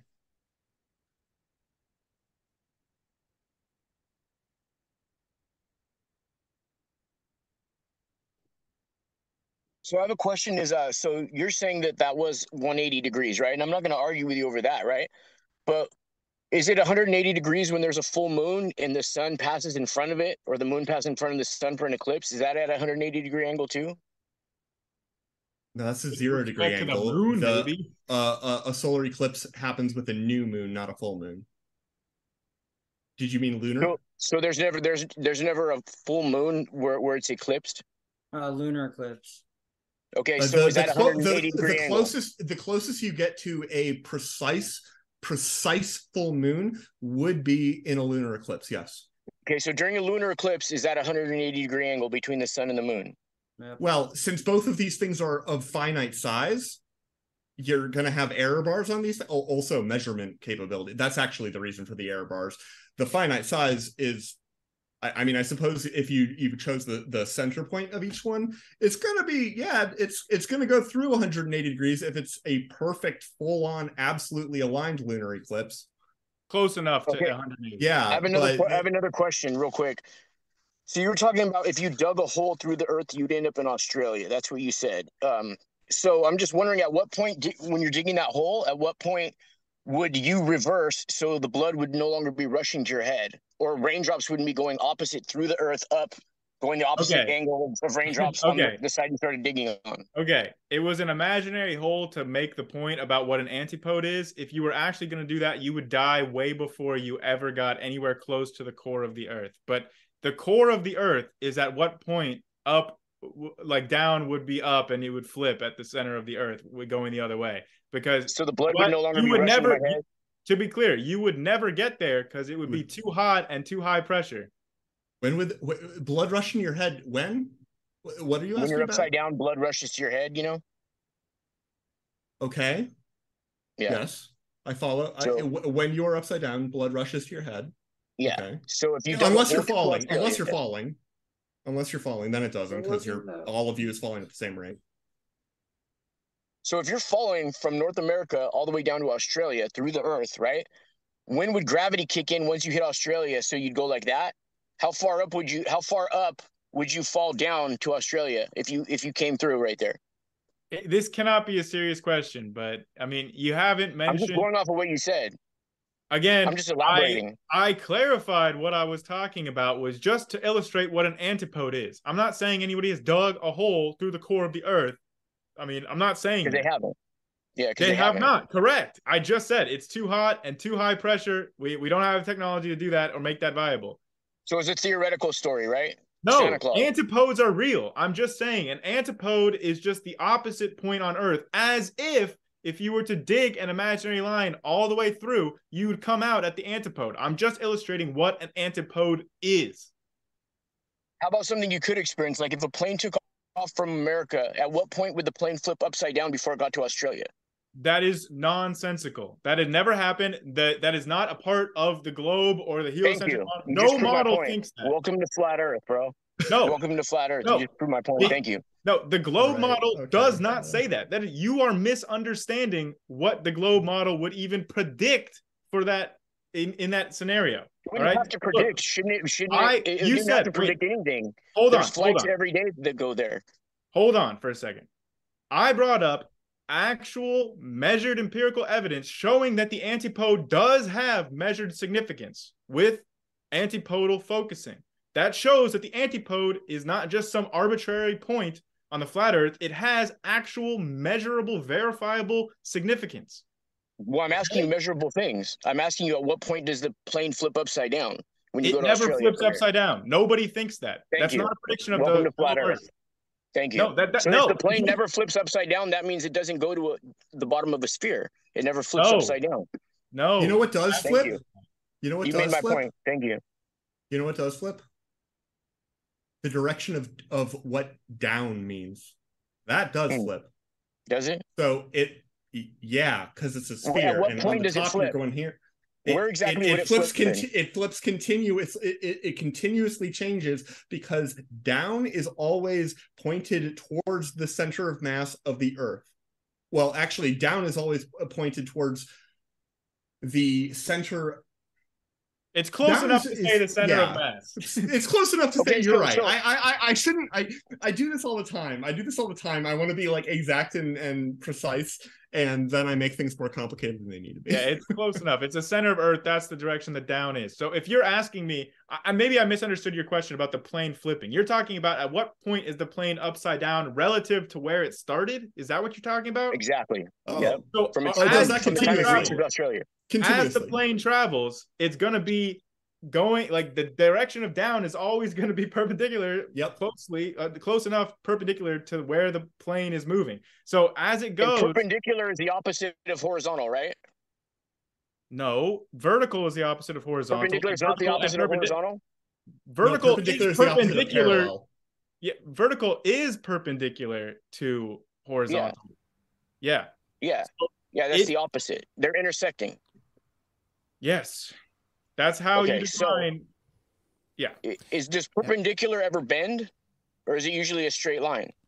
It's a straight line to the center, which obviously, as you travel on the Earth's surface, that straight line points in different directions, and this is measurable in land surveying. Oh, so when they use a plumb bob, right? When when they're getting a, Yes, a- yes, yes, Yes. yes. welcome If- to flat Earth, shirts in the back, No, snacks on the Bro, right. Thank you. bro, if if you if you have a very very very tall plumb plumb bob from um two different points that are say 100 meters apart and it's long enough, those are going to be at an angle. They are going to Show be at an any angle. experiment where that where that's the case. I bro. oh, you know what? Okay, I will because you know what they al- they they do this in LIGO. In LIGO, you have two extremely long interferometer arms, and they have crazy, crazy over-engineered mirrors to to go down in there. So you you've got a this long, long tube. It's like four kilometers long. Okay, between two things, and those both of those mirrors have to be pointed slightly downward from straight straight horizontal according to the the tangent line uh, relative to gravity at that point. So So you just invoked Yes. you invoked horizontal. Horizontal is a flat surface. It's flat. I- I invo- flat. Yeah, and do you Or- do you notice the context in which he invoked it to say that the mirrors are are not tilted. parallel, they're tilted Yes. compared to the horizontal, and that's exactly because a They're they're parallel to each other, but they're they're tilted compared to Yeah. the the vertical. a yes. straight vertical would not be parallel at that distance. They would be Yes. pointed in slightly different directions, even though each line is Then it vertical. wouldn't be straight. What, then it wouldn't I be ask straight. what the No, no. distance? It Can I ask would what be the straight. distance is? Uh, What's the For LIGO? distance? Yeah, what's For the LIGO? distance? Uh, he'll come up with that for a second, but I I want to say, in addition to LIGO, literally any book on like land surveying will show you mathematically how surveyors actually account for this difference and how you can measure it yourself by looking at very tall things near you. And you can measure this. Okay, all you need is a theodolite, but literally. When the farther two points get and they're vertical as measured like by a plumb line, they will not be parallel and they will become less parallel the farther away they are. And this is observed in land surveying. No, I have the stats. It's absolutely not Hold observed. I have the right, It stats. should happen. Okay. So so LIGO so LIGO uh, the arms as I said are about four kilometers. Now four kilometers corresponds to assuming that this is correct uh, um and it seems reasonable and you can check me if I'm wrong 1.26 meters. Now that means that at the middle I think you have to divide that by two roughly maybe four actually. Do you mean miles? Um, at meters. 1.26 meters is how far the, for example, the eight inches per mile square, if you were to plug that in over four kilometers, I, I think that you would get the 1.26 uh, meters. What that means is that they have a they have a big tube, and at the end they have the mirrors at a certain height, and then they have the light traveling a straight shot between them. In the middle, the height of that laser beam is significantly lower than it is on either end because it's going over a shallow spot. So you're they saying the laser they- beam, the light on the laser beam bends? I, No, I it's no, absolutely no. What he's, categorically no, did not what say he's that. saying, what he's saying is there's a, a measurable hump in the light, and it's about a two mile distance that they're doing this experiment over. So the hump would be pretty negligible. What's great Uh, about my 1.6 website on Flat Earth Archive is I have multiple laser experiments between three, seven, some up to twelve miles. Uh, showing that the curvature that should exist doesn't. So if they're measuring it with mirrors in just two miles, imagine how much greater it should be in seven miles and in 10 miles. And I Yeah. can show that it doesn't exist. There's experiments demonstrating that it doesn't exist. I highly doubt that you can show that. it's all on Flat I- Earth Archive. Go look through the video section. There's laser experiment. not doubt laser that. experiment.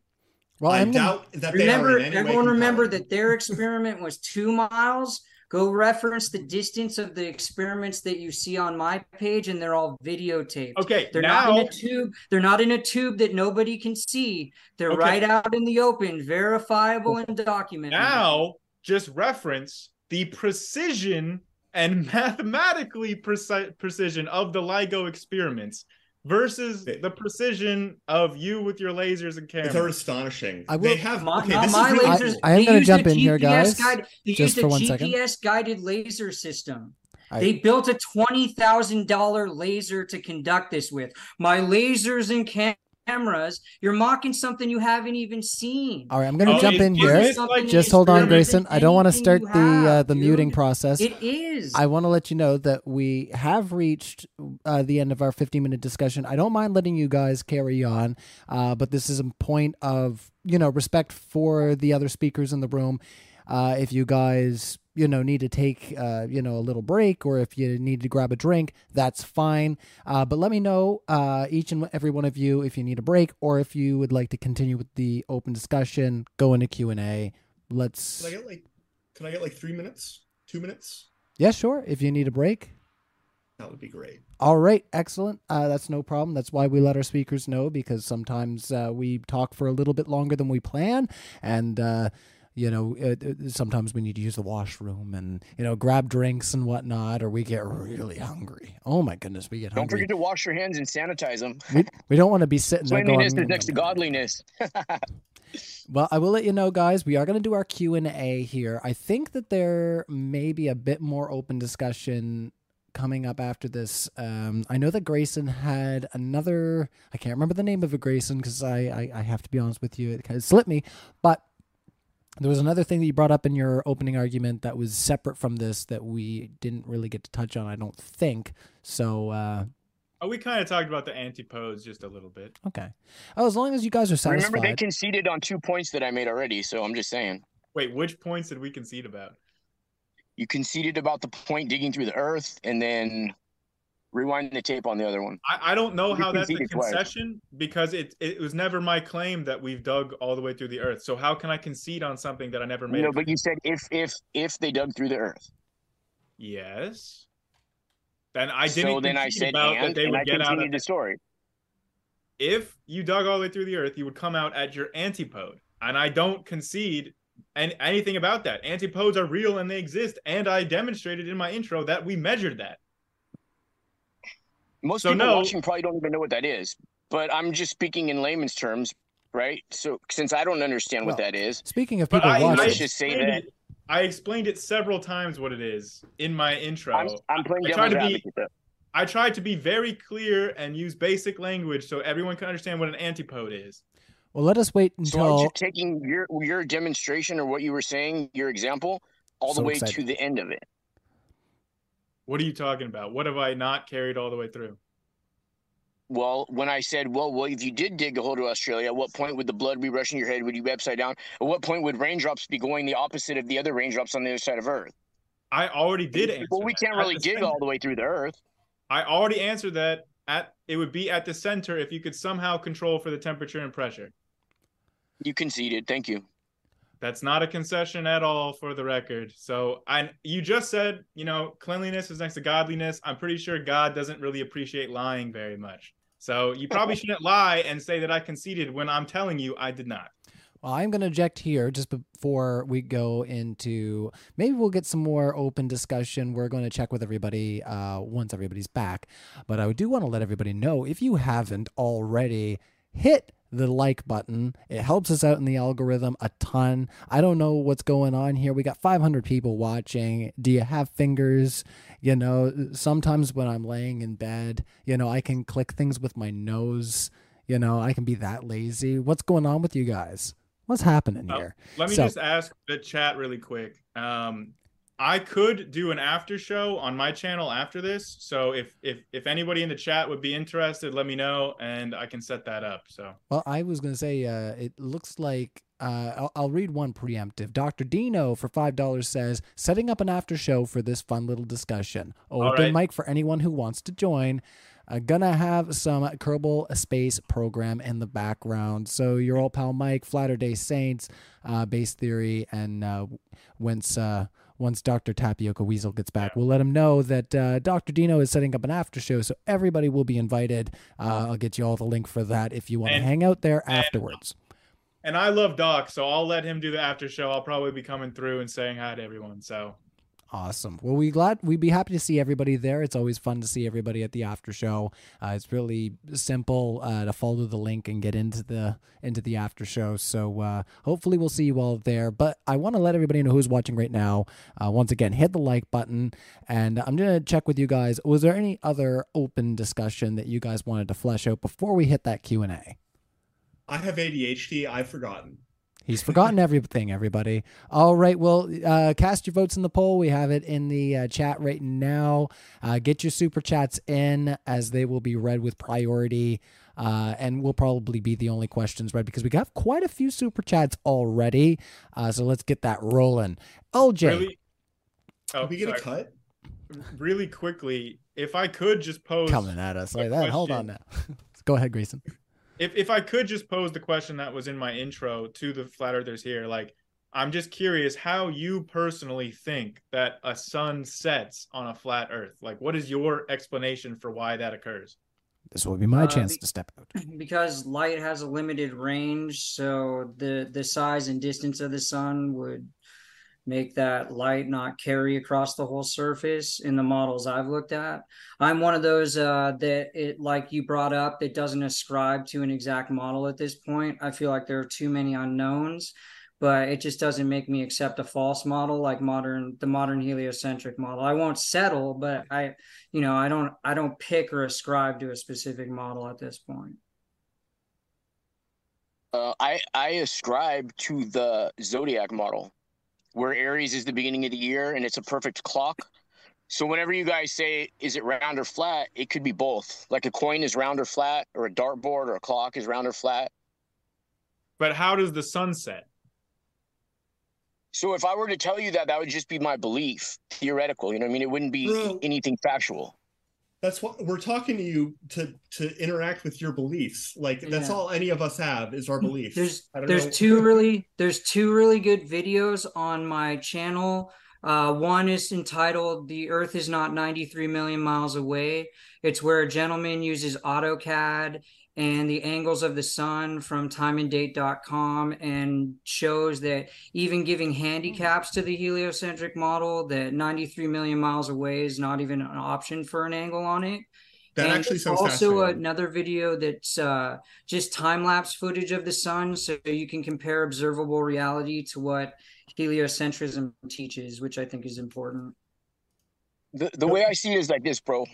When the sun rises and sets, it's bigger and not as bright as when it's overhead and smaller and brighter. So you could take a flashlight beam, shine it at the wall, and adjust the beam. If the beam's bigger, it's not as bright. And the smaller the beam gets, the brighter it gets, just like we observe the sun being. So It's just a light. In my opinion, it's just a light. It's not something tangible you could actually physically go to or touch. so then what is it that when the sun is halfway set, so the bottom half is obscured, the top half is not, you're claiming that the top half is close enough that we can see it and the bottom half is too far away so we can't? Or if you're not claiming that, what is it that is obstructing the bottom half of the sun? Why doesn't the bottom half of the sun's light make it to our eyes?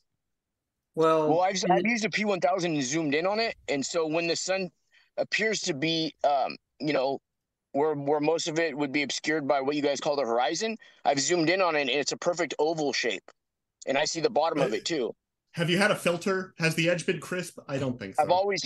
So you guys were talking about filters earlier. The the the picture he showed of the sun. How do you know there wasn't a solar filter on it? What cameras have you used? What there experience do you have wasn't. with Because? There, wasn't- there was because it there doesn't wasn't have a the- I know. I'm just saying. I'm asking them what experience they have. I will answer that. it do- Yeah, it's it's because there when wasn't one. When a solar filter is applied, you Properly. can very, very clearly see that it is because none of the other stuff is visible. Like everything is What blacked out. have you except for the used? What what cameras have you used and what lenses have you used with a solar filter? Just out of Can I just- curiosity. I've seen plenty of shots that have solar filters and those that don't have solar filters. So I'm aware of what solar filters look like when they're applied to a camera. All right, Mike's, I know how a filter. I was Yeah, just and wondering I if would you've ju- ever used Mike's trying to get in here, everybody. to Let's answer your speak. question, to get to give you to Just give one you second point there, trying uh, to get. Before we get, if you can hold that thought for one second, Mike was trying to speak all throughout that. I want to give Mac, uh, Mike a I would chance just here. say that the reason so there's two different things. Obviously one of the videos i showed at the beginning that when the sun disappeared from view is still above the horizon. So obviously the um you know is obscured from visibility due to the atmosphere. And so when we see an optical illusion like over the ocean where the bottom portion is getting obscured well we know that the closer you get to the surface, the denser the air becomes. So we get more refraction there. So you get more obstruction due to the density of the air, the level of moisture. So that's that's where I would say that that occurrence comes from. I love it. I love that answer. I would love for you to go into details. I would love for you to give me a profile of the the humidity, the pressure, and ultimately the index of refraction as a function of altitude over over this distance and show the calculation show how when you integrate it through this is the path that the light takes. I would love i would love to see something like that. Um, because what you just said is precise and quantifiable. I, bring receipts. Yeah i do and i do um let me see i just add one thing to that really quick? Is that if you have like a, a, medium where you have like more dense at the bottom, less dense on top, which is kind of what you're talking about, then the refraction would be like bending it yeah, up it would, over. It, would it wouldn't it, be, yeah, it would carry it, it further. Higher. Yeah, it would cur- yeah. it would carry it further, not obstruct it from the bottom up. Depends on the position of the sun. Right? If it's coming at you, it'll do one thing. If it's going the other direction, it should do the opposite. It should handicap you and I have footage of things where the sun should be handicapping you because light should den- bend towards the more dense gradient. Um, it, it, bends towards Typically. a more dense gradient, and there's yeah. examples where there are objects at distances further than when they should be seen, and the light should actually be probably working against you, if anything. And that's my problem. Like I don't, I don't hate the globe model Earth. I was raised to believe it, but I just seen too many things that like I cannot unsee is my problem. Um, no, but it yeah, like, I spent a lot of time on 4chan too. It's rough. It sounds like you have a relatively sophisticated understanding of refraction, so you should understand exactly why we can see those things because of refraction. I mean, if you have a mathematical understanding of this, then you could do the calculation yourself with the known lapse rate that you could measure and you could you could know how far you should be able to see due to the refraction conditions.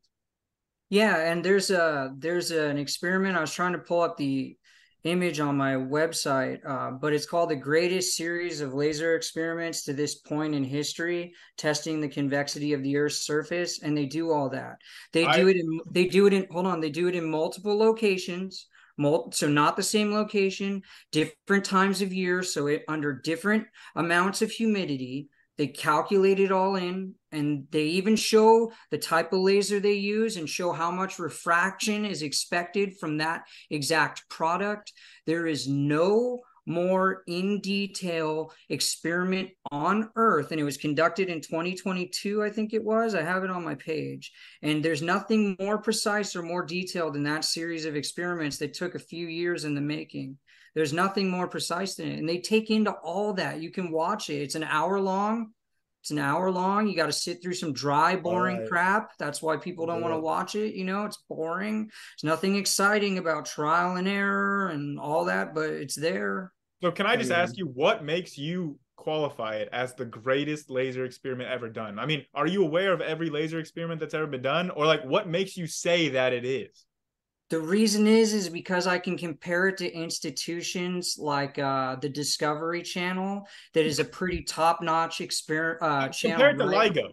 What? that, i mean ligo was what? a laser experiment. Yeah and it's discovery in channel is not a scientific organization. All right, all right everybody let me answer that. Let me answer that. Let me answer we'll that. let you answer that but then uh, tapioca weasel's been one... waiting to get in here guys so let's uh, I'll give you another 15 seconds there, Mike, and then we got to let uh, Tapioca Weasel respond because he's been trying to get in here too. Yeah, I'll just say that. Um, uh, what was I going to say? I kind of lost my train of thought. Why was it the greatest? Never mind. Scoot on. What was it? What was it? Why was it the greatest? Oh, because I've seen um the hot because when you're debating this kind of stuff, you get a lot of attack, right? People throw their best things that they possibly can at you, which is appropriate. I feel like that's good. I think every position that we have should be scrutinized to its deepest extent. So I don't fear scrutiny.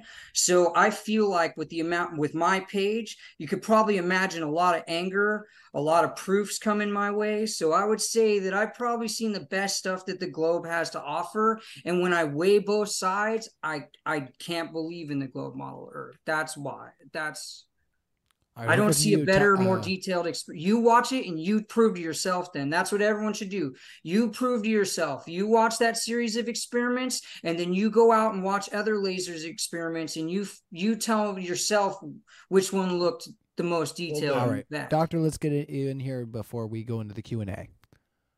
Yeah, um, I I I have a PhD in experimental atomic physics, which involves a lot of precision laser work. That's how you talk to the atoms. You have a vacuum chamber, you have a few atoms in there, and the only way you talk to them is by shining light of exactly the right color on them. That's honestly that's like 95% of of what you're doing is is that and the steps you got to take to get to that. It's very precise work. I'm very familiar with how lasers and laser experiments work. I will absolutely take a look at at what you you have um, challenged me with, but dude, you said that you you you use the the Discovery Channel as an example of a, a scientifically reliable source, and I don't. Were were you trolling me? No, that's what I felt like they were doing to me. They did a laser experiment. They are trolling. They are the, the Discovery Channel is trolling you. Yes, you're absolutely right. They're full of it. Wait, they're, wait, they're wait! You're telling source. me that there's no ancient aliens? I, it's stunning. I know, but but no, no. I the Discovery Channel has has never ever been a reliable source of scientific information. It should well, Stephen Hawking. Stephen Hawking was narrating for it. They probably pay really well. But all right. Well, what what I'll say with that there everybody is uh, I think it's a good time to move into the Q&A just because Q&A will spur a lot more discussion. I feel like this is going to be one of those late ones everybody. Uh, as long as everybody consents to that, uh, I think that's uh, probably the direction we're going in. So uh, I just want to let everybody know, of course, that we do have DebateCon 4 coming up. So if you have the means to be there, we would appreciate it. We'd love to see you there. Uh, as far as I know, I'm going to be there along with, us, of course, if you see all of our upcoming events, uh, that that uh, the the order of people that are going to be there so far. So lots of great speakers. Uh, you won't want to miss it. So check out the link in the description. Uh, and of course, the other thing as well is if you missed it, uh, Matt had had a discussion with Perfect Dawa, and just like a lot of discussions on modern day debate, they sometimes become podcast exclusive. That's right. We're on all the major podcast platforms. So if you're a big podcaster, if you're like, ah, I like running and listen to my podcasts, check us out on whatever a- uh, app that you like uh, listen to your podcasts on because uh, we're all over the place and that's where you're going to find this debate that you see beside me right here so go check that out if you haven't already. And we're going to kick it into our Q&A, everyone. Thank you so much for being here. Do, do, do, do, do. Over to the Q&A. We're going to ask some questions. LJ. Well, we're going to clean that up. Globe peoples, believe me, uh, uh, sorry, Globe Globe peoples believe the ISIS uh, ISS is traveling 17,500 miles per hour to all guests and the Chaz moderator, Chad moderator. I think that's what they meant. Would you ever get on a roller coaster that would go 17,500 miles per hour? I don't even get on regular roller coasters, so no. I second that. I I'm very squeamish, you know, like oh man. I, I can't do I can't do like amusement parks or like spinny things. Oh, the worst. Roller coasters? No, thank you. I'm out. Uh, what do you think over there, Flatter Day Saints? Uh, about roller coasters? Yep. Would you ever get So on a roller I- coaster I- that's traveling at the I- speed of the ISS, which is at 17,500 miles per hour? And they're saying that This is the equivalent of that. Imagine taking a GoPro, gluing it to a basketball, then getting on a roller coaster and spinning the basketball on your finger, and then viewing what you see. You'd see something different every single. No, however many times you went on the roller coaster, you'd see a completely different scene, right? But it, that's not what we observe in the sky. You don't because see all the the Earth lights is go bigger than a basketball. Do you understand how much bigger the Earth is than a basketball? Because if you did understand that, it would answer your whole point. So Earth really big, we really small, right? Yes. Like ants. Got it. Uh, I mean, much No, smaller. ants would be even smaller Ants. than us, but okay. You're off by several orders of magnitude. Anyway, um, my my answer is maybe. I don't know. It sounds like an awesome ride. Uh, I'd have to have more information. N- not with current technology. That would be absurd. all right. Well, let's get The into current the next- technology. Oh, you want to have more comments coaster. there? Well, let's continue on. What is this? A school for ants? All right. So School for- when when they're on the ISS going going um, seventeen thousand miles per hour, but they look like they're going slow, like underwater. The RPM of their socket wrenches, when they're when they're putting bolts in or whatever, they're doing work on the ISS on a spacewalk. It's going the same RPM it is on Earth. Do you so that's one of the one of the Do you understand what the equivalence principle is? so slow. I was going So, slow. like in, in relativity, right? If, if if you're moving like in a spaceship going really fast, there's not an experiment that you can do inside the spaceship to differentiate your acceleration versus like gravity field or anything. Like yeah, eh, the things that are inside the spaceship are all traveling at the speed of the spaceship. So you don't observe I'm talking about on a spacewalk. effects. When they're on a spacewalk, they're on a spacewalk yeah, outside the spaceship. yeah, they're still traveling at the same speed as the spaceship. But there's Yeah, I understand that, but it looks like they're going super slow, right? But yet the RPM on their socket wrench is going the same speed as is on Earth. It's not slowing down. So that's the Why would it not? inconsistency. Maybe. So if they're slowed down, the people's movements are slowed down. Why wouldn't the RPM of the socket wrench be slowed down? Because the How would motor that be is the still same as on going. Earth? The, the, the motor's still getting the same power. It's still going the same RPM. time doesn't slow down. Time But actually people slow up. down. It shows people going super slow on a spacewalk, slower than they would on Earth. Yeah, because they're they're, moving being like they're moving cautious. underwater. You know what happens? You know what happens if they if they float off? Well, a tether catches them. But if that breaks, then they just go woo out in Yeah. space forever. If It's a a horrible, spacewalk- horrible way to die. If you're on a space, Oh, because if they died in space, they'd explode and implode. Mike, They'd freeze and burn up at the same time. Mike, you've got some thoughts down there. I haven't heard from you. What do you thinking there on that question? Oh man, what you come to me right when my my brain blanks out every time. Oh, I would say that uh when it comes to uh relative speed, right? You know, where if an object's already going that momentum, you know, it- you're essentially not going to feel that speed. The thing is is that um within heliocentrism that's another hard part about it is that in that model objects wouldn't be keeping a consistent speed. They'd have to continuously decelerate and accelerate because when you're flying when say like the earth is going around the sun correct? In most models we see they just show us a newtonian model. They show the sun stationary in the middle and they show the earth and all the other luminaries traveling around it. But what their model requires is actual additional motion from the sun. And also when these alleged satellites would be orbiting they're going to be passing different positions of the earth's motion at different times so to keep a consistent distance its speed would have to accelerate and decelerate depending where it was in its orbit and that would be very noticeable but you never see that because it doesn't happen because all that nasa stuff is just Why? Why do you think? Why do you think that that would have to happen? Well, 'cause What people have math are mapped it? People have made 3D models of the motion because all the motion's documented for the heliocentric model. You can look up the speeds, their trajectories, their distances. Yes. It's all mapped out, Yeah. so you can 3D model it. And Yes. most people just use a Newtonian model to demonstrate it because it's But, much but easier. why?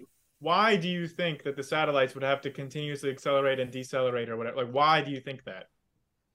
because if an object is moving this way and something's rotating around it, it has to then catch up to it at certain times.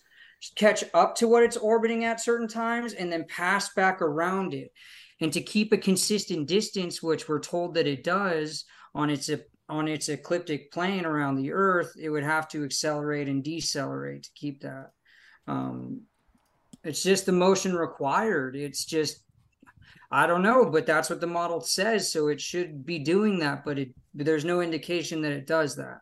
All right. Well, let's move on to the next question here because, like I said, we're going to spur all kinds of discussion.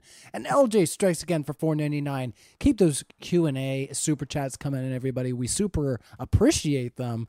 Uh, that's the real code for super chat. We super appreciate you.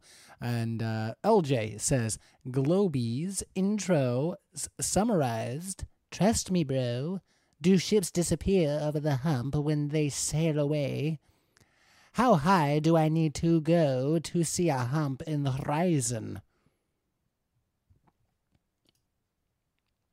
That Um, depends. yeah, it depends on the the circumstances. Like we we went And through on a- atmospheric conditions mostly. Yeah. Yeah. But but on on the average, you you can make a pretty good approximation by just ignoring the atmospheric conditions. And in that case, it's a fairly straightforward um, you know, geometry problem. You've got uh, you know, a circle and then a line, and a tangent line, and then you know it do, do Also, the I don't know what he means when he says when he says a hump in the horizon. I really don't understand what that's supposed to mean, but I don't think either model has a hump Uh. in the horizon. All right. Well, let's continue on to the next super chat, which is also from LJ. LJ, uh, we appreciate you so much uh, c- contributing to the uh, super chats there uh, and asking so many questions because you're gonna, like I say, spur on so much discussion. So uh, another good old impression for you. Uh, pyramids and cathedrals were built before gravity was made. Now that is Kermit, not my Jordan Peterson. there was still gravity back during the ancient Egyptians. Uh, sorry, I does he think things didn't fall down? I, I think he's implying that before we had uh, Newton's equation of gravity, that gravity didn't exist or something, or that they somehow needed to understand Newton's equations in order to build the pyramids, but they they didn't. So Yeah, I, All right, well, keep the super chats coming in, everybody. Uh, you know, we'll have all kinds of thoughts to unfold here. Uh, and maybe Can I I should share check. one little thing on that? I guess. I was just about to say, let's see if we have any thoughts on the other side. Go ahead, Mike. Um, let me see if I can share a screen. I was Absolutely. This, sorry, guys. I have no problem with that. We're ready for you when you are. Here we go. So, just when it comes to gravity, there's a lot of debate on it. Um, my argument when it comes to gravity is that there's there's no object in existence that um, can't be described without using uh, density or buoyancy unless it comes to harmonic levitation or electromagnetism. But outside of those more powerful forces, I would say that every object that we see could basically be described with density and buoyancy. But Nikola Tesla was a pretty smart guy. He was a contemporary of Albert Einstein. And here's what he had to say about relativity, which is the very foundation of modern gravity. He said that Einstein's relativity work is a magnificent mathematical garb which fascinates, dazzles, and makes people blind to the underlying errors. The theory is like a beggar clothed in purple, whom ignorant people take for a king. Its exponents are brilliant, brilliant men, but they are metaphysicists rather than scientists. So even in even in Tesla's time, this theory, or in Einstein's time, there were brilliant minds questioning it then as well. And when you take into account that um, the Earth doesn't have the necessary rate of drop that should exist, then that throws off all the all the math for the rest of the model. Honestly, So- so. if I can just really quickly, uh, Tesla believed in a lot of really weird stuff, right? In, in Yeah. death rays, in like free energy, like he believed in a lot of weird stuff. Okay, he, he fell And in love with the don't- pigeon. and, and I, Isaac Newton believed in alchemy. Okay, just because these guys were right about some things doesn't mean that I have to say that they're right about everything. And to say it's like kind of like an appeal to authority. Oh, Tesla said it, therefore it must be true. And if we're gonna do it, Tesla totally thought the Earth was round. Yeah. oh. Um, oh, and then, um, oh man, I had a point. If I remember it, sorry, I'll come back to it. I kind of I forgot what I was going to mention about gravity. Oh, oh, that's a shame that uh, you forgot your thought there. Uh, anybody else have any thoughts before we move on? All right, let's move on from there, everybody. Keep those super chats coming in. Uh, we super appreciate them. Uh, let's see. We have the next one coming in here. Oh wait, wait, wait. Can I can I jump in on it? I remembered what I was gonna say. Go for um, it. Okay, Mike, you were saying that density and buoyancy can account for this, but okay, if you have like a vacuum chamber, right, and you have an object in the middle of it, and so in every single direction, it's going to be the same density, right? Up, down, right, left. It's the same density all surrounding that object. So why is it that the object goes down? Why is there a that specific direction of movement down when the density is equal in all directions? Yeah, that's what goes back to the elect or not the electromagnetic spectrum, but it has to do with the magnetic draw of the earth. There's a negative charge on the surface of the earth. There's a positive charge in the sky. And we know that all matter has either a negative, a positive, or a neutral charge to it. So okay. that would indicate its direction. It's the same way. Okay, so let me give wait, you wait, a real life experiment. Let me give you a real life experiment. But I don't need a, you to do that. I can respond to what you, you said. I understand what you're saying. But if we did that same thing in a Faraday cage or like what like Tapioca Weasel was talking about, where you cancel out the electrical effects, if you ground the if you ground this the whole system, so the whole thing is grounded, there's no difference in the electric field up, down, right, or left. It's still gonna go down. And if you're saying like if if if gravity, the downward acceleration is due to electrostatic effects, then well, is there pressure? you should be able to nullify gravity in a Faraday cage. Is there no. barometric pressure in a Faraday cage? No, no in, a, in a vacuum, in a, it, there's it's equal in all directions. We're saying so we a, need so we need a vacuum and a Faraday cage. And I, has this been done? Yes. Well, yeah, both. Yes. A Faraday yeah. cage with a vacuum. Yeah, that's what. Well, no, I'm not. I'm not. I'm not saying. It, I'm not saying it hasn't been done. I'm always investigating. I'm learning more. Like that's. I went.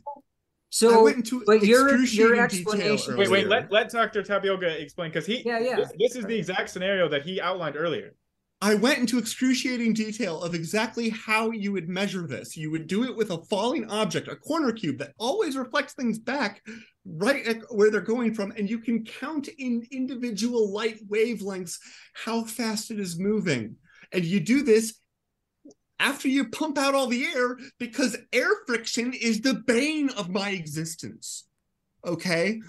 Because you know, it's annoying and it makes all the calculations harder. So just pump out all the stuff. All right. It's, well, I mean, that's that's something that I'm more than willing to look at. I just don't see how that would indicate that the only conclusion to that is space-time bending around an object of mass, which is what gravity is. Well, it I means mean, that density. You don't come I mean, because not- I've heard that things. I've heard that things that block out electricity still at the lowest levels still have a detectable. That's what I've heard. Is that okay? I can address almost that. non-existent. It's almost incalculable, but it's there. So I can let Grayson wrap this one up. All right, over to you, Grayson. Yeah. We'll let you wrap. I would just up. like to address those points because yes, even if there's just a minuscule amount in, in a Faraday cage or when you've grounded it or whatever, just like by just random dispersion forces of the, of the, of the electrons, whatever. The thing is, is that you would still expect for the weight of that object to change if you've re- drastically reduced all the electromagnetic fields acting on an object and you're saying it's those electromagnetic fields that are causing the downward acceleration and you've drastically reduced it to a minimum maybe it's not zero maybe it's just super close to zero you would still expect the weight of that object or the acceleration to change in accordance with the change in the electromagnetic field which is not observed. So like just because you're saying oh this doesn't mean that it's warped space-time it does mean that you can't explain it with density, buoyancy, or electromagnetic fields. All right. Okay. Well, I, am not I'm not exactly sure 15 why seconds, you expect like the expectation that you have exactly. I just know that buoyancy and density can be dis- demonstrated, electromagnetism can be demonstrated, and the one major proof that we have for gravity is this cage that may or may not eliminate all electromagnetism no. right. or or anything to it no, well, I mean, whatever. I'm just trying to repeat back what you're explaining to me. So, did I ever um, say that was the one proof of gravity? so, what's, Grayson, so can you give me an example outside of the Faraday cage that you think uh, exclusively demonstrates gravity and its effects? the Cavendish experiment. Also, we already Again, talked that- about Oh, this. Static. I- you're on mute, Flatterday. Flatterday, you're trying to speak and we can't hear you. Just let's let Flatterday in here. Um, Okay. There you go. You're off mute there. I don't know how you got on the mute, but uh, Flatterday, you're back in. Oh, The I Cavendish was just wondering if, experiment if- I was wondering if a helium balloon or a hot air balloon would would uh, demonstrate gravity, or the lack thereof. Yeah, if you have a helium balloon in a vacuum chamber, it's going to fall at the downward acceleration of gravity. because there's no medium. Because basically, life on Earth is like being in a vacuum chamber. So that's something that's observable, testable, and repeatable in the natural world. It's not gravity. It's that it has to find, it has to disperse. The helium has to fill the pockets of the vacuum. It falls because it disperses. It doesn't fall because space time is forcing it downward. That's not why it falls. Well, okay. It's it's not leaking helium like out of the balloon or whatever. You can make a strong balloon. Well, you said if a How helium balloon is in a vacuum, right? It's gonna fall. It'll fall at 9.8 meters per second or very close. Oh, okay. Well, I, was would think- you I thought. I'm how would you sorry. I was thinking of a hot air balloon. I was I, for some reason I was thinking open, uncontained. I got mixed up with the. Yeah, yeah. Never mind. Last word Well, to the vacuum you're talking about, it's it's completely contained. Like there's uh there's no air, right? It's completely air proof. Like just Are you solid just container, saying right? that pressure needs a container? Is that where you're going to? Well, there's just no medium that what around you're the saying? balloon.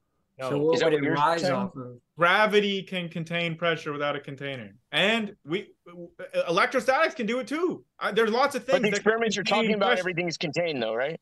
Look at a water what- droplet, right? but what Why I'm does saying- a water droplet disperse? Because there's a force holding it together. It's the same thing. Like a force is capable of holding pressure together without a container. And in And your a, a drop of water can show that. And in your model, it would be ascribed to gravity. Correct. But there are explanations outside of that model that can also explain downward force. You just don't. You laugh at those answers, and that's fine. I can say that the helium balloon drops in the in the vacuum chamber because it has no medium to rise against. That's a simple, easy to understand explanation that All is, right. makes We gotta perfect move on. sense. Quickly, can I wrap this one up? Can I wrap this one up before we go? Because I just want to say, 15 seconds because we do need to get to the I will. next I'll uh, wrap super it up. chat. I'll wrap it up. I just 15 want to say seconds. it's not just that we're laughing at the things that you're saying. We are demonstrating why they are not true with things that Tapioca Weasel has done in his lab. So we, we're we're actually using. We're Five not just seconds. laughing at it and smirking it off. We're just explaining why empirically it's not true and why buoyancy, density, and electromagnetism cannot explain it. It can't help you here. So, right. anyways, move on. Let's let's try to move on to the next question, guys. We'll have all kinds of time, I think, to respond to these questions because they keep pouring in. Uh, and as you guys are answering, one, two, or three are pouring in. We super appreciate it here at Modern Day Debate. Uh, and I, I hope you don't feel like we rushed through any of your super chats. Uh, there's going to be lots of juicy discussion. So as long as everybody's good to stay and have this discussion, I want to let all of our speakers know there's no pressure. If at any time you're like, "Hey, you know, we've been going for so long, I gotta, I gotta duck out," that's totally cool. But uh, if you're here to fight the good fight, and that's what we're all about here at Modern Day Debate, we'll keep on rolling. Congo 44 $10. Question for the flat earth people. So, if the sun can be brought back by zooming in, can you turn night into day by zooming in? Ding. Also use a solar filter. No, every lens every lens has limitation. And there's angular resolution, so things have a vanishing po- point. Even our m- most powerful lenses, and also when you're looking horizontally, again, there's such thing as atmosphere, so that exists. And the further you look through atmosphere, the more more obstruction you have. So atmosphere does not exist. It's fake. Just saying. All right. Uh, that was for the flat Earth side. So, uh, flat Earth Saints, uh, let's uh, close us out on that one. Question to flat Earth people. So, if the sun can be brought back with zooming in, can you turn night into day by zooming in? Ding. Also, use a solar flare or a solar filter. Sorry. um, well, I've heard them say that the stars that we see in the sky aren't even there. They've exploded a long time ago. So theoretically, I guess in the heliocentric model, sure, well, if you're, I, I, mean, he's kind of invoking you guys a little bit there. So uh, if you want to give them a chance to respond, Flatter Day Saints, or do you want to move on to the next question? Either or. All right. Do you guys have any response there? I I had a point that I actually wanted to make earlier that I had forgotten about until just now. Um, the argument that Polaris has not moved in the sky that is demonstrably false. The first time Polaris was called uh, the Pole Star was in the 1500s.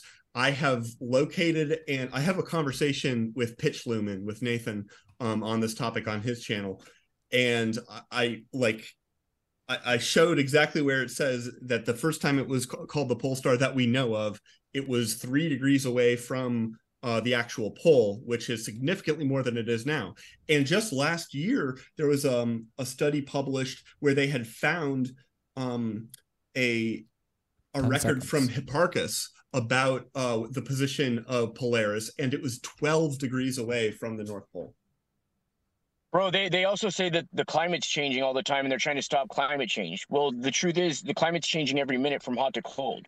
So, wow, and it is bro. true. They're trying to stop climate change because if they do stop it, it'll kill us. The climate has to change every day. Every oh, wow. It's, every it's, it's cold in winter. Therefore, climate change is not real. That's what you sound like, man. That's what you said. Climate change is very real. It changes every minute of every day. Fluctuates hot to cold, hot to cold. I don't think you know what climate is, bro. Just just you can't you, bite you on every, that... I got um I got something to say on the North Star thing. Sure thing. The thing with the North Star that was really eye-opening to me again that I found very problematic when it comes to the heliocentric model is that um, I couldn't find a single model that took took and 3D modeled the North Star using the actual heliocentric model. If you look at every 3D model that you can find for the North Star, whether it's on YouTube or Google searching it, they're all going to give you the exact same demonstration, the identical demonstration, which is based around a stationary sun. But if um if we look at this right here, this is essentially how much this is how much motion the modern heliocentric model should be experiencing. This is essentially what should be occurring if this model is true.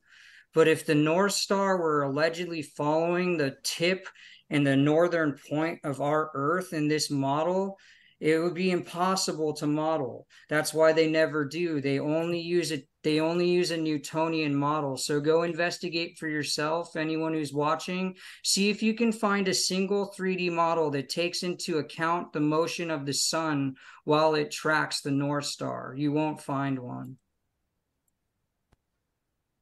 Do you know how far away the North Star is to where, like, do you know the actual what we, we probably know this. Let me find out. Yeah, it, it's, it, it's, it's, the closest. It's the closest Cepheid variable star. So we actually really do know exactly how far away it is.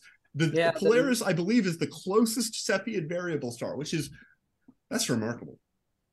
Well, I'm just therefore saying, God exists. You could calculate. You could calculate how much you might expect it to change due to the movement of the sun. I mean, that is a, a, a stellar parallax you you could you could calculate that value. It'd be very small. In a Newtonian system, yes.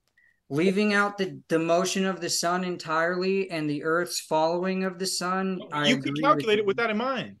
No, you can't.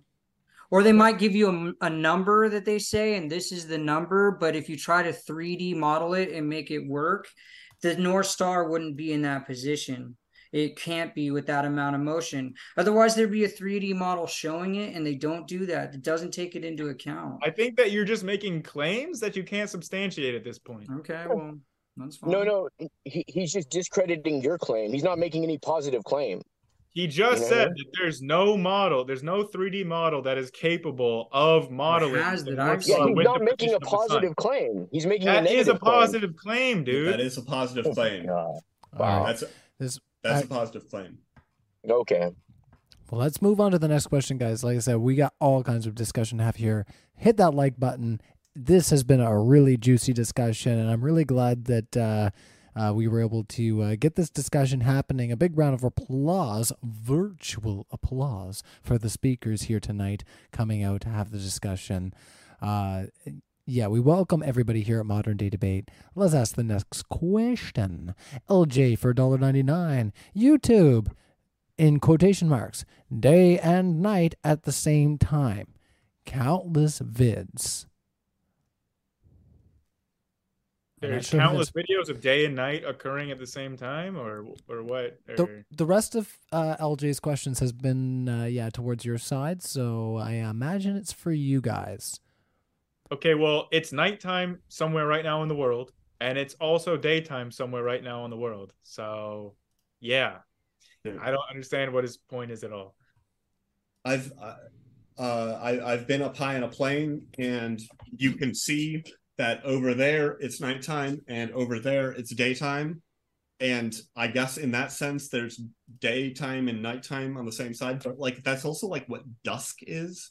So like I yeah, I, I think maybe he's Th- misunderstanding. this is this is also this isn't this isn't something that is like this would be just as confusing in in both models in my opinion I don't think it's that confusing in, in the globe But model because i agree but the, the Earth is think it is. obstructing the view of the sun on the, the area where it's nighttime on Earth. The Earth Yeah, is that's- physically getting in the way of the sunlight.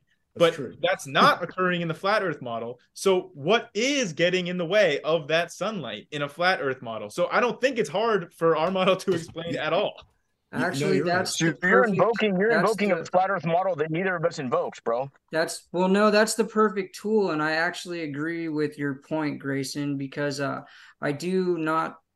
Unfortunately, I can't pull it up at command, but I do. Well, okay, then I'm a liar. Whatever, I'm lying. But I will say that I do have footage of high altitude footage where you can see the sunlit side, just like you're describing from the, the from the plane. You can see the sun Yeah. on one side, you can see the nighttime sky and the moon, and you can see both bodies are above the surface of the earth. So it's not the uh, One minute on edge the of the earth blocking the sunlight out. It's still visible because in an average airline, you can see about 200 miles to the horizon. So you can see a pretty good distance at that point. Um, again the, the presence of the moon does not signify night well, no, I'm I'm not saying that the presence of the moon, but I'm saying if if the edge of the earth rotating away from the sun is what's blocking the sun and you can clearly see above that horizon that the edge of the earth is not blocking the sun because you can see where the seconds before we terminating line of the sun is then you're showing that it's not the bulge of the earth it's literally that the sun has a limited range like all light does. It has a limited range. It can't just project forever so is All this are you talking about tired light here because that's very easy to debunk All right. i mean light can keep traveling for millions of light years i mean there's nothing that limits the, la- the range of light it doesn't get tired as it travels no and just lose energy and It just just disappears, off. But the model says that the Oh. globe model Earth rotating away from the Yeah. sun and the unlit side that's facing away from the sun Yep. is why there's dark. But you can be in a plane high enough to where the sun should be hidden behind that curvature, but you can still see the nighttime portion of the Earth from a high enough altitude. I know you wanna respond, work on a Grayson, but, uh, we do need really, to really move want on. to respond just really We- quickly. You all right, can still 10 see seconds, the buddy. nighttime We gotta part, move on. but you're not there. You're in an airplane. That's why you can see it from a distance, but it's not nighttime for you because you can still see the sun. You're not. But there at should be All right. curvature too. There We're should be gonna- a big You're just arch the topic. We're gonna move on to the next question because, like I said, they're pouring in faster than we can answer them, and we'll be here all night if uh, we keep getting into the back and forth. And we really do appreciate it, and I'm sure that everything that you guys are thinking right now, will get fleshed out before we finish because people are going to ask those questions and they're going to want you guys to get those thoughts out on the table. So, uh, Sunflower, member for 24, uh, 25 months, thank you so much for that, says, Why doesn't gravity work on the quantum scale? Because it's so weak that for it, like the effects of gravity are only really demonstrable for very large masses at very large scales. So it's such a weak force in comparison to the other forces that once you get down on the quantum scale, the effects are so small that we don't have proper measuring equipment to even measure them. Yeah, we can't measure it. That doesn't mean it's not there. So it's just theoretical, like Santa Claus kind of at that point. Well, Good. yeah, quantum gravity is even probably less than theoretical because we don't really have a theory describing quantum gravity right now. Uh, we have competing models. It, it, it I it's should say we don't a have complicated a complicated thing. We're we're debating whether the Earth is flat. It's uh, Yeah. like uh, Competing model, that sounds you, like a you- you gotta crawl bro. before you can run. I should say we don't have a consensus Mhm. theory for quantum gravity. Yeah. Uh, Yes, that's true. All right, let's move on to Welcome the to Flat Earth Army. Shirts in the back, snacks on the way. Thanks for that flat day, uh, flatter day. Let's move on to the next question. There, LJ for $1.99 says, The doctor. We'll leave this one just to you. I'm going to set a, one minute timer without interruption. LJ says, The doctor can't comprehend. His life has been a lie. Have you heard something like this before, Tapioca Weasel? One minute, and the floor is all yours. Um yeah, I suppose I have and it's I don't I don't have a, a an answer that this person is going to find remotely satisfying other than to say you don't comprehend like how many things preclude the possibility of that from so many different directions. But I'll give you I'll give you the point you're going for.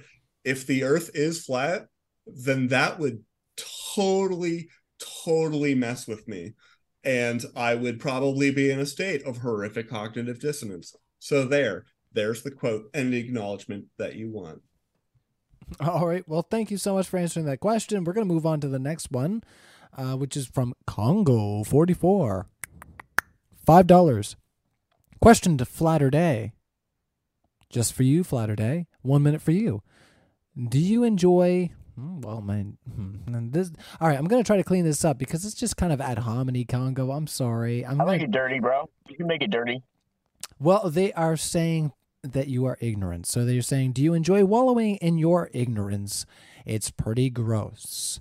So they're accusing you of being ignorant. Uh, a one minute for you to respond to Congo, as juicy as you'd like. So ignorant, ignorant on compared to who? Compared to what what you consider smart, or compared to what are you considering ignorant? All right. Well, that one we will move on from. LJ, because strikes again. LJ, hey, thanks again. Four ninety nine. Spinning space ball without curve. Water. Explain why you still blindly believe in the fake core model when the deepest hole ever dug was less than eight miles. because of seismology. Any thoughts over there, Tapioca, or do we want to move on? Because of seismology. All right.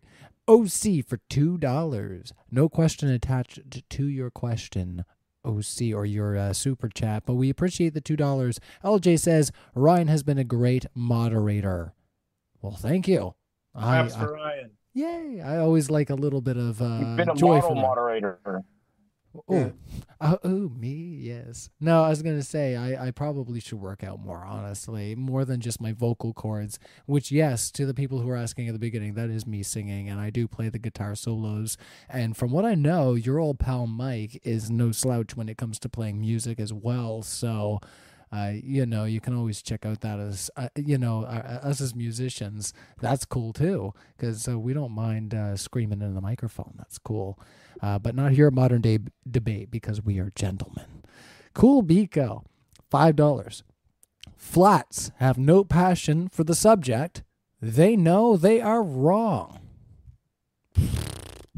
They're coming right at you guys. What do you think?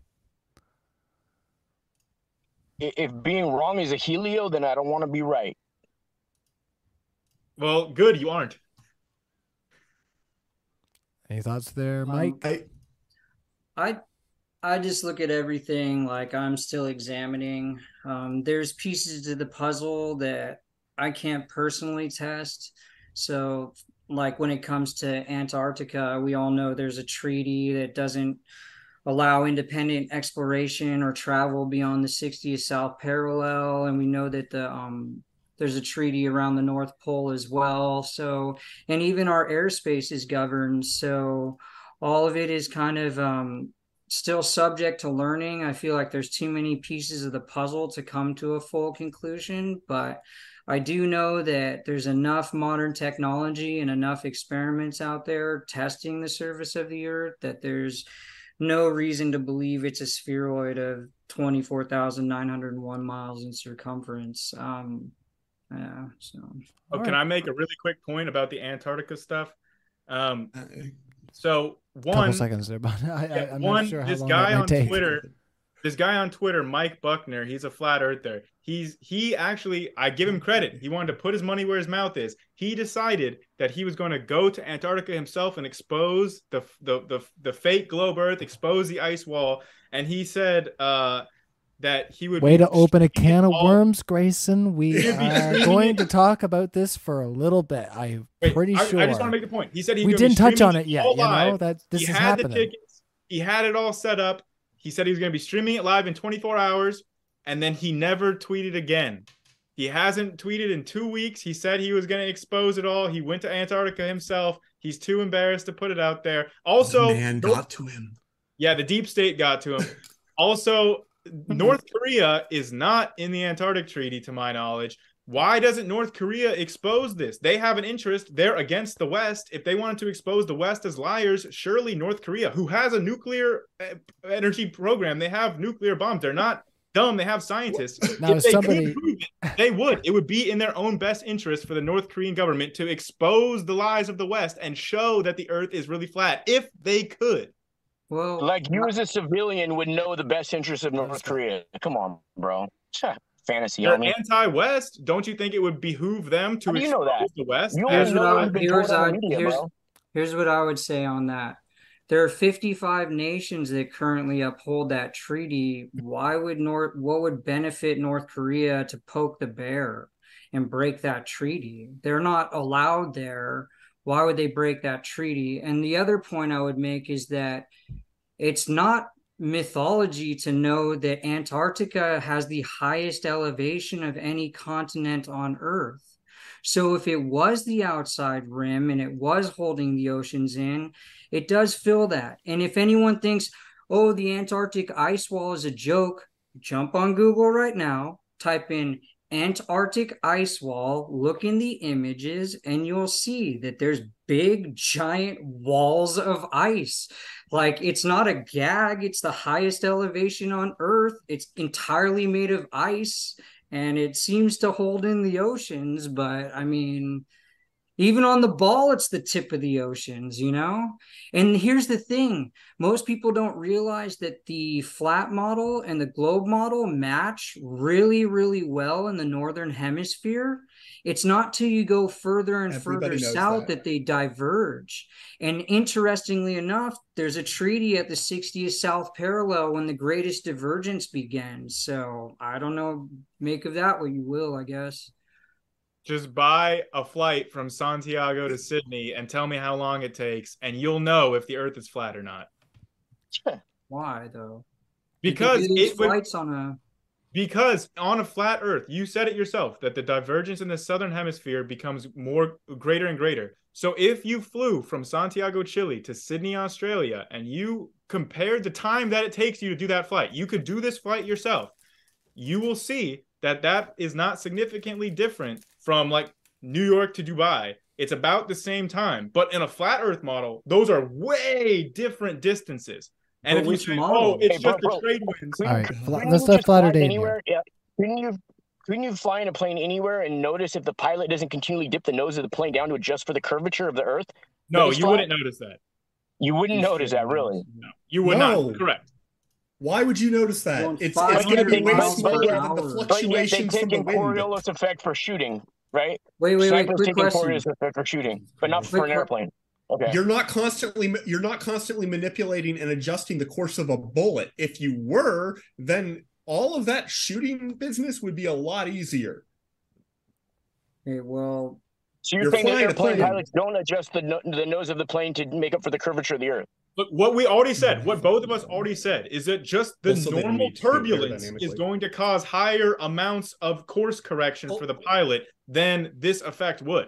Just do the Also- calculation yourself. If if the pilots don't touch the controls on an airliner with the way that modern airliners are, are structured and the way that they're weighted and the way that they use the the rear things to sort of counterbalance, they are aerodynamically going to self-stabilize in a, a level flight, which is going to self-adjust to Thank the you. microscopic amount of of change in which direction is down as it goes. It's So the plane has an microscopic. adjusterometer. Wait, wait, wait. Hold on. I gotta what it is? address An this. Hold adjusterometer? on.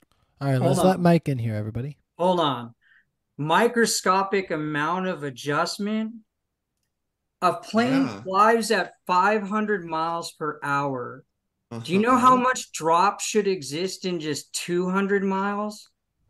You you understand that lines of isobaric 26,000 feet Yeah. in just 200 I- I- miles. Okay. So and- before course, hold on, hold on. So before before course correcting planes, those dudes must have been white knuckling those those steering wheels No. to keep around a curve. Twenty six thousand feet in just two hundred All right, miles. we gotta let it. Tapioca uh, Tapioca Yeah. Weasel respond here. they do it continuously. You have to express the amount of, of correction in terms of arc minutes or something per second. That is the appropriate way to do it. And if you look at how fast planes move around, just from very, very normal, completely unremarkable um, winds that don't even rise to the level of mild turbulence, you're going to find that this is well within just the noise of how a plane moves. It's not fast. Mhm. It's not orbiting the Earth. If it Not was, fast. it would burn up. Do the math yourself, Mike. It's the rate of drop that should exist. That's that's this is what I'm really really I don't know rapid because it's only flying at about thirty five thousand feet, and just in I- two hundred miles. Let's see, five hundred miles per hour. How much drop should that that drop right there in five hundred miles? You should lose a That- you hundred. can't- that's not how you do the math. Thousand That's- feet. You're oh, no, no, no. You can't do that. You can't apply. You can't look at how far a quadratic equation, um, which is what the sphere could be approximated as in, in this thing, and then divide that as a linear distance. You have to account for the fact that it's a continuous thing. So if for so it, you can divide this down. If you're going at a mile per second, for example, a mile per second is like a reasonable ballpark airplane speed. Okay, then that is eight inches per mile. That means that the thing has to go down by eight inches over fucking Every mile. second. Every second. Every exactly. That's microscopic, dude. Do you know what eight inches in a mile is? Do you know what that angle looks like? It looks like much smaller than the It's fluctuation not of the plane. microscopic. It's, It's observable to the That's naked the eye. first bro. mile. oh my god. It exponentially grows. It's continuous. Is my But the point. calculation, the calculation isn't eight inches per mile. The calculation is eight inches per mile squared. So the greater con- distance you're traveling, it grows exponentially. But you're It's not like eight inches, then sixteen All right. inches, I- then twenty. Said my piece. You Do know, you think- okay, look, look. inches. Mike, if you are continuously adjusting, then all that matters is like the Yeah, per if you second per second. It's the derivative. So you're Who saying after one hour The they should have. Or is it wait, built into the plane? so wait, you're saying after one hour they should have all this drop to account for, but they're it's not like they're accounting for it every hour. They're No, continuously They adjusting. would be doing it as they go. And what I'm Every saying second. is older planes were not outfitted with that technology. And I've heard pilots break down how they never accounted for that amount of curvature. So you need I an altimeter. what? What? You just need an altimeter to measure your altitude and stay on the same altitude line. Exactly. Okay, so how do they stay on it? How do they constantly adjust? They Is would it built have into to the plane or the pilots upward. do it? On the on the globe they'd have to go and wrap around that curvature. There'd be curvature. They have to go with That the is cur- what they're doing. It'd be And called an as, we, curve, as we have been pointing out, the adjustment needed to stay on that curvature is smaller than the adjustment needed to just focus and and, and just keep going without the turbulence. Like the normal wind pressures and turbulence that it's experiencing are a much greater factor than the amount of adjustment that they may need to make for curve. So they're paying mm-hmm. attention to just keeping the plane straight at a at this steady altitude. That's what they're Yeah, adjusting for, and that automatically Thank you. You adjusts just said it. that automatically adjusts it, that accounts for the earth's curve when they're doing that you think a plane in five miles in five seconds is dropping down 16 feet in five seconds it's dipping down 16 feet 15 seconds and we're moving on. Again th- you need to measure this in arc minutes you're measuring this in altitude relative to the start because you're assuming a flat earth reality, bro. go huh Yeah, reality minutes. that All right. doesn't make any sense but thank you for contributing The claim Alright. is that gravity is holding the Five seconds, buddy.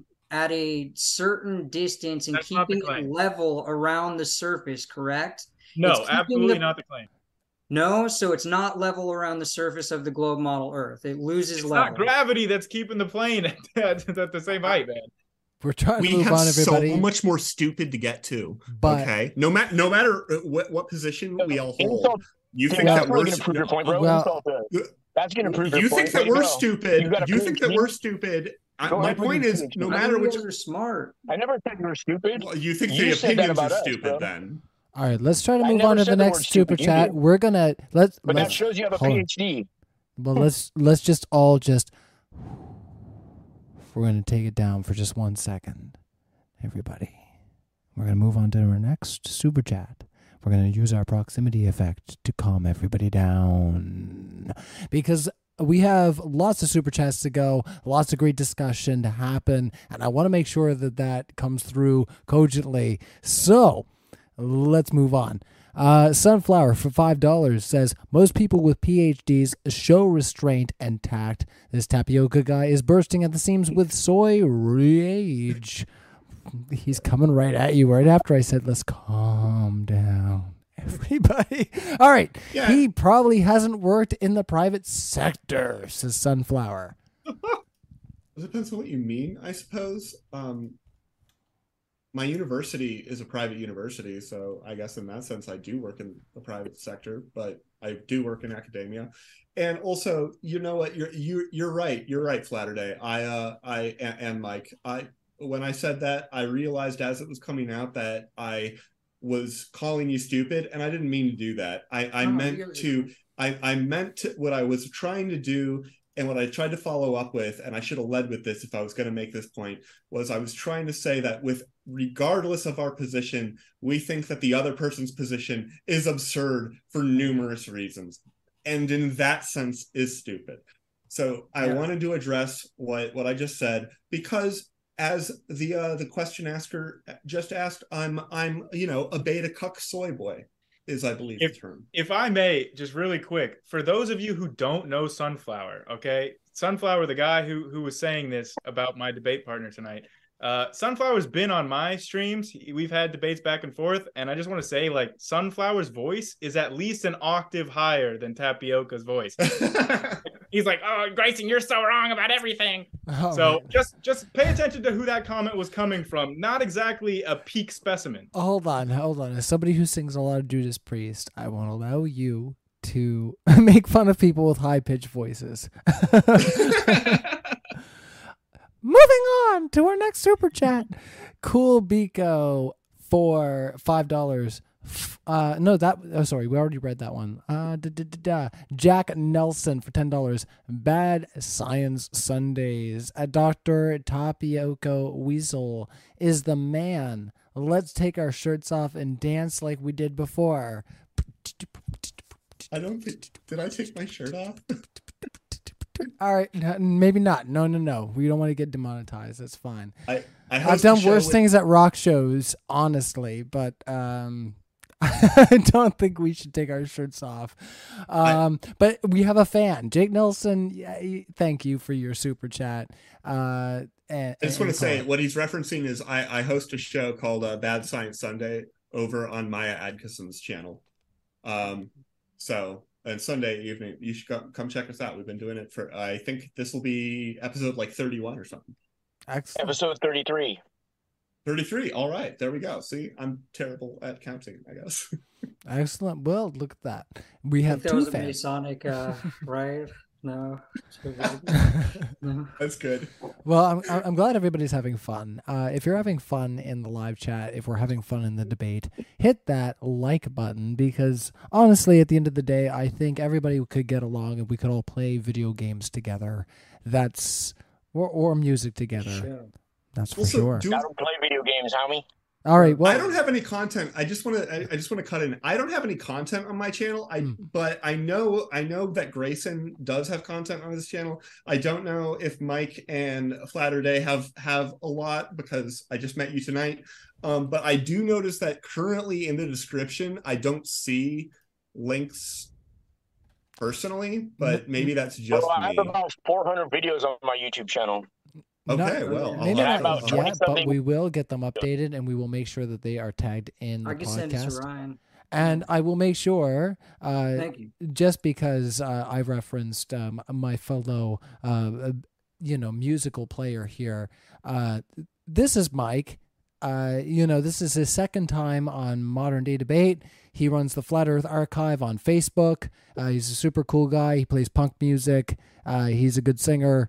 You know, go check them out uh, if you like what you're hearing. Go check out all our speakers. I just wanted to put them up on the screen and big there for a second so that everybody could see, uh, y- you know, yourself there, uh, because we had a chance with uh, with everybody. I think with the screen share, except for yourself, Flatter Day Saints. Uh, so I'm gonna give you one second because I don't. I, as far as I know, you're the only person that hasn't done uh, a screen share or a pitch for where you're at. So, Flatter Day Saints, where can everybody find you? Flatter Day Saints at YouTube. That's the name of my YouTube channel, Flatter Day Saints. All right. All right. That would be the pitches there. I'm a flat earth rapper. Ooh. Oh, I think I've seen something of yours before. Does anybody else play music here? My goodness. Who else here I plays have music? I have no discernible musical ability. Yeah, That's totally neither. fine. No, as I say we, we we we don't judge based on musical ability. We just like having great discussions here at Modern Day Debate, and I hope you enjoy my music at the end of all this stuff. Uh, my buddy Josh was here last time for uh, you know some of the fun. Who is my band compadre, and we're trying to work on some new stuff and get some real drums on the Modern Day Debate track. So stay tuned for that. Let's continue on. Uh, LJ. Uh, Oh wait, sorry, I gotta scroll up a little bit. Mm, I scroll up a little. Um, quite a I bit. may have to duck out in about 15 minutes here. Well, we'll con- we'll we'll try to keep Sorry, it down bro, to. I can handle both these dudes, bro. I I think um it's been Uh, honestly I feel like it's been a fun discussion. Everything gets, you know, a little heated, but in a good way, you know, like a respectful way, I thought. So I mean, whatever, we're all just figuring stuff out. Whatever. man. Yeah, I, I gotta I'll say, say- Mike, on a personal level, I like you, man. Oh, I like I- I like both you guys too. You bo- guys are both, yeah, both both of you have comported yourself. Um, yes, very well. Uh, I, I like everybody here. Honestly, you guys are all awesome. I, you know, as soon as we get everybody linked in there, I hope you go check out their links in the description. You give them a like and keep an eye on these fellas because I'm sure they're going to be back for lots of juicy debates. I'm going to set a two minute timer for each of these questions so that we can run through them, and that way, if we get any f- more for Mike, he is here to address them for you. Uh, if you have something for Mike, so Congo 44 for five dollars. Question. Uh. Oh, hold on. They're moving around. Sorry, that's not. we- We've already asked that one. Ah, see, that's the play. That's the pain of all this. LJ for four ninety nine. Uh, spinning ball. Uh, spinning space ball with curved water. Oh no, we've asked that one as well. My goodness. See, this is the problem when uh, when so many people have asked so many questions, and then I try to rush through because I'm like, hmm. Now I have to bring it back down, everybody. We all take a We deep we breath. covered a lot, you know. It is that is true. We've covered a lot. All right, so Uh, haters Covered a lot of curved ground. hates stairs for five dollars. Doctor T, please come back to modern day debate. Great arguments and presentation.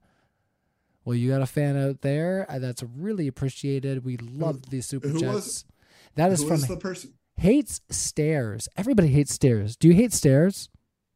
Do you wish everything? I like everything? escalators better. yeah, everything. It's the only exercise I ever get. So yeah, but like it's you know I, I hate my brother too. I but live love my upstairs. You hate your brother. What the? I have two brothers. I, I What does I that have to do with both of them. stairs? Do you throw them downstairs? What's going on? All right, we'll continue. on. It's, Oh, it's I'm saying it's love-hate thing, complicated. right? Okay, that's Yeah, my, love-hate my thing. relationship to stairs is is like my relationship to my brother. It's complicated, but on the whole, I depend on them. okay. Cool Biko for five dollars. Thanks, Cool Biko. Being animated in a debate doesn't mean you're being emotional. Thoughts? I I don't have emotions. Who would say that I was emotional? Nobody would. They'd be so upset with them if they Weeping, did. All right. All right. Let's move on from there, everybody. We can all have fun with that, I'm sure. But we have only limited time here with Mike, and we want to get through these questions. So LJ says for $1.99, having a doctor title only guarantees I was a nerd. Well, yeah, yeah. I mean, I, I I can't really disagree with that. I suppose, like, if if you're a physician, you like surgeons aren't what most people would call nerds. There's a certain personality, but on the whole, 99% of the time, yeah, if you're a doctor, you're a nerd. Yeah, I I can vouch for that because I applied for multiple PhD programs and they all told me I was just too cool. So Boom. Oh, ah, my problem too. My goodness. He needs to exit right there. Just the mic drop, too. Moving on to Jake Nelson for $10. This is so frustrating. What was the date and time for his observation of this video? That matters for the placement of the three bodies. Uh, he's talking to you, Mike, I yeah. think, uh, because you Yeah. shared a personal in video. video. oh, Yeah, yeah. it's at the if you if um uh where do I have it saved? It was Um, 2014, right, or something. 28 I want to say 2018, but I have it on time and Said in the beginning of the video. Yeah, exact good memory, dude. Yeah, I pulled up timeanddate.com just to be sure. So it wasn't me just pulling up a website or whatever. It was in real time. So I had two phones with me, so I documented in real time my position and the exact percentage of illumination of the mo- of the moon at that exact moment. So you could I could try to I don't remember where I have it saved. It's somewhere, but yeah. But you can rewind the video, dear viewer, yeah. and you can see it's at the beginning of when he played that video. It said the time and date. yeah. Rewind the telemetry data. What is Or it? Or did they lose it? Oh yeah. The telemetry data, bro. Rewind it. The Play it back. You know what I mean? With the, with no delay on a, on a, on a landline phone. You know what I mean? Yeah, I've got my 238,000 miles tinfoil hat on, so that blocks all telemetry signals. Oh, right. Yeah. All right, let's move on to the next question, guys. Before we get into the tinfoil stuff, we don't want to get too off the uh, the base here. So we have LJ slapping another super chat in there. Thank you, buddy, for the super chat. Flatter day, absolutely destroyed the globies, and then he puts a little um, expulsion uh, and the fire, you know, emoji. So you know, like, Hey, like we always do about this time, homie. It's second nature. You know what I mean? Yeah, I don't know if he's saying like he can't see you doing something over the fire while a monkey watches and is sad, but that's what I got out of those. last- yeah, don't don't do that. All right, Jake Nelson, five dollars. Perpendicular is the opposite of parallel. yes, yes. because we earlier he was saying perpendicular is the opposite of horizontal, but what he meant to say was vertical is perpendicular to horizontal. It it may depend. Yoga, actually. don't don't just uh, just say it's approximately okay and nod your head. You don't need to go I'm all the way. Break it down. All right. Parallel means that they never cross, but they're in the same plane. You guys invoke parallel. I never said parallel. I know. Y'all I- are invoking shit I didn't say. We're talking about the the the questioner, man. The questioner did say it, so don't blame I, us. And I did, I did accurately say mm-hmm. what you had said, I, I, and I and what you probably meant to say. I didn't twist your words on that. You never know what I meant to say, bro. Only I do. Well, if you meant to say that perpendicular is the opposite of horizontal, then that's a nonsensical statement. So I was giving you the benefit of the doubt that you were trying to say an accurate statement, like vertical is perpendicular to horizontal. So most of the stuff you've said during this debate's nonsensical, bro. I mean, that's that's that's obvious, bro. You know, I hold these truths to be self-evident. All right. Let's move on to the next question there, everybody. Uh, so the next question was actually Dr. Dino. Uh, he had said for five dollars, and I mentioned it earlier. We're gonna have an after show. Everybody who's here on the panel, uh, you're absolutely welcome to join the after show. I'm gonna put a link in our chat in just a few minutes. I'm gonna message actually uh, Dr. Dino not Dino. See, you got the E there, and that's the Canadian coming out of, uh, coming out of me. Um, Dr. Dino, send me on Discord your link to the after show, and I'm going to put it in our chat. Thanks, buddy. All right, Jake Nelson for $5. Grayson, antipodes are real. Does back down. What? What?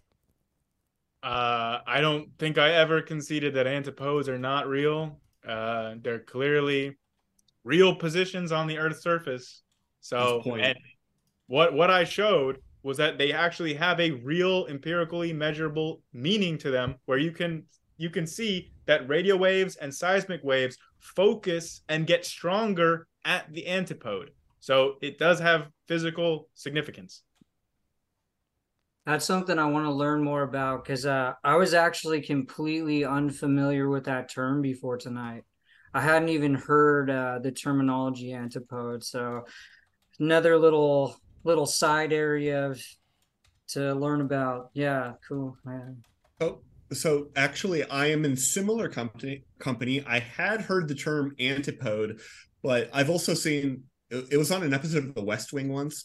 Um, but I had not heard antipodal what was the term refocusing Focusing. resonance focusing i had i had not heard specifically of that term antipodal focusing which is basically when if you have an earthquake on one side or a big seismic impulse on one side that you're going to have diametrically opposite on the other side of the globe Oh, okay. um, you're going to have an increase in, in things so i had also not heard of that term until today when when grayson and i were talking about it so you learn something new every day You played it off like you'd heard it before pretty well, though. I got to give you props on that, bro.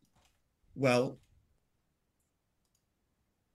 I'm I mean, I have a PhD in being able to convince people that I'm smart, literally. Of course So- do, bro. You, you, you follow directions well, bro, and you, you don't question anything. So you're a very good follower. I don't think that that's ever a part of the PhD process to not question. Completely part of it, bro. Even the name university is something false. There's no such thing as a universe, bro. Uh, Sure. Listen, We live in a closed Okay. system. Tell me. all right. We're all One in the minute for dream this last of a giant moose. A moose that's in Canada. That's right. Moo! That's right. The Canadian moose is striking again to say, let's move it on, fellas, because we got a couple more super chats here coming in, uh, and keep those super Um, chats flying in. Um, and I, I just messaged, uh, like I said, Dr. Dino to say, uh, where's that link for the after show, and we'll get that into the live chat uh, in just a few moments. But keep those super chats flying. Jake, I got to I got to duck out, sirs. Um, felt Yeah, like it was a good meeting. Everybody I hadn't met before, and um, maybe I'll come across some of your materials and stuff, and uh, or maybe we'll chat again or something. But hope you all have a good night, and yeah, it was a cool, cool, good conversation, dude. So appreciate you, Ryan, bring, bringing me out and Well- well- thinking of me. So Well, I was gonna say, Yeah. if you had just one moment there, Mike, before you go, uh, I, I I would be more than willing to give you a minute to give a closing statement, if you want to give your closing thoughts on the discussion you had tonight. Um, all I'll say is what scripture tells us to do, which is test all things and keep that which is true. So that's all I'll say. All right. Well, a big round of virtual applause for Mike. Thank you for being here, Mike. Uh, keep rocking out, buddy. Uh, Yeah. Keep keep playing music. Uh, I I hope to see more of those links. Uh, Yeah. You know, from the Instagram there. Uh, and, and once again, we'll have everybody linked in our description so you can find out where they are uh, if they're not linked already in our description. So thank you, Mike, for being here, and uh, uh, feel Right. free to drop out whenever you uh, want to. There. Later, dudes. Don't forget to keep doing your part in flattening the curve every day, bro. Only you can the flatten the curve. curve. You know what I mean? That's right. Of Uh, later. IQ. All right, later, dudes. We're good. All right, thanks, buddy. All right. Well, let's move on from there. All right, who's got the shoulder there? Oh, that's that's the shoulder there. I got to fix this up. So we're just going to do that. Isn't that better everybody? All right. Well, thank you to Flatter Day Saints for staying around and representing the flat earth side for the rest of our super chats. We super appreciate you being here. Um, let's continue on with the super chats. I scroll up uh, because that will be. AKA flat nasty. Oh, flat nasty. Okay. Oh wait, is that your rapper name? AKA flat nasty. Oh, sorry. I didn't mean to do like a parody, like that was a thing. I just thought you were saying something. I'm just saying though. flat nasty. That nasty. All right. Let's keep going with these here. Is that two words or one word? Whatever you want it to be, bro. Ooh. Well, that reminds me of an old clip. All right. Uh, LJ, $1.99. Sun sets like the traffic light two miles ahead of you. That's for the globe side. I got no idea what he's talking about with traffic lights being two miles ahead of you and setting. Um, I've never seen a traffic light set. Uh, don't know what he's talking about. Can you clarify maybe what Jake Nelson might be saying here, Flatter Day Saint? I, I mean, I would assume that he's saying like if you're two miles away and you see a traffic light from two miles away, it's going to appear possibly like um, the sun appears from far away, setting might, might turn into like an oval shape. Is what I'm assuming he's saying. It's basically straightforward, no pun intended. Well, yeah, J- Jake Nelson though. Jake Nelson is not a flurf. I know that. Um, I don't know what that means, bro. he, Jake Nelson does not is not somebody who believes that the Earth is flat. So Maybe he just knows it's flat. It's not a belief, really, like a religion. I, it's I'm, an I'm. I'm, I'm, I'm just saying that I'm, I'm familiar with them, and I, I think that they're probably trying to make some sort of joke, but I can't figure out or, what it is. or maybe or maybe over the course of this discussion he's seen the truth and he's come to the knowledge and understanding of, of the true nature of earth it's always a possibility Possible. It's he could be a born again possible. flat earther like me Could be. Could be. All right. Well, I get the screens set up. Let's move on to the next question, everybody. Thank you so much for your super chats. Let's keep them coming in. Uh, do, do, do, do, do, do, do. Great Sky for $20 says a microbe sitting on a basketball from its perspective would appear as if it were sitting on a flat plane. We are like microbes on the earth. It, but the earth is bigger than a basketball by way of comparison. We live in a globe. Fact. Great Sky, thank you for your question. Wasn't really a question, I guess, was it? It was more of a declaration. Yeah, but at the same time, you know, I I I had to say that because it was twenty bucks. Uh, a microbe sitting on a basketball, from its perspective, would appear as if it's sitting on a flat plane. Let's go from there. Generally, yeah, that's the argument against the but it looks flat sort of uh, initial intuition. Right because you don't trust your senses since you've been told as a little kid not to trust your senses you know what i mean that's why people are in so much turmoil bro No, You know, nobody they're ever not told me trust that.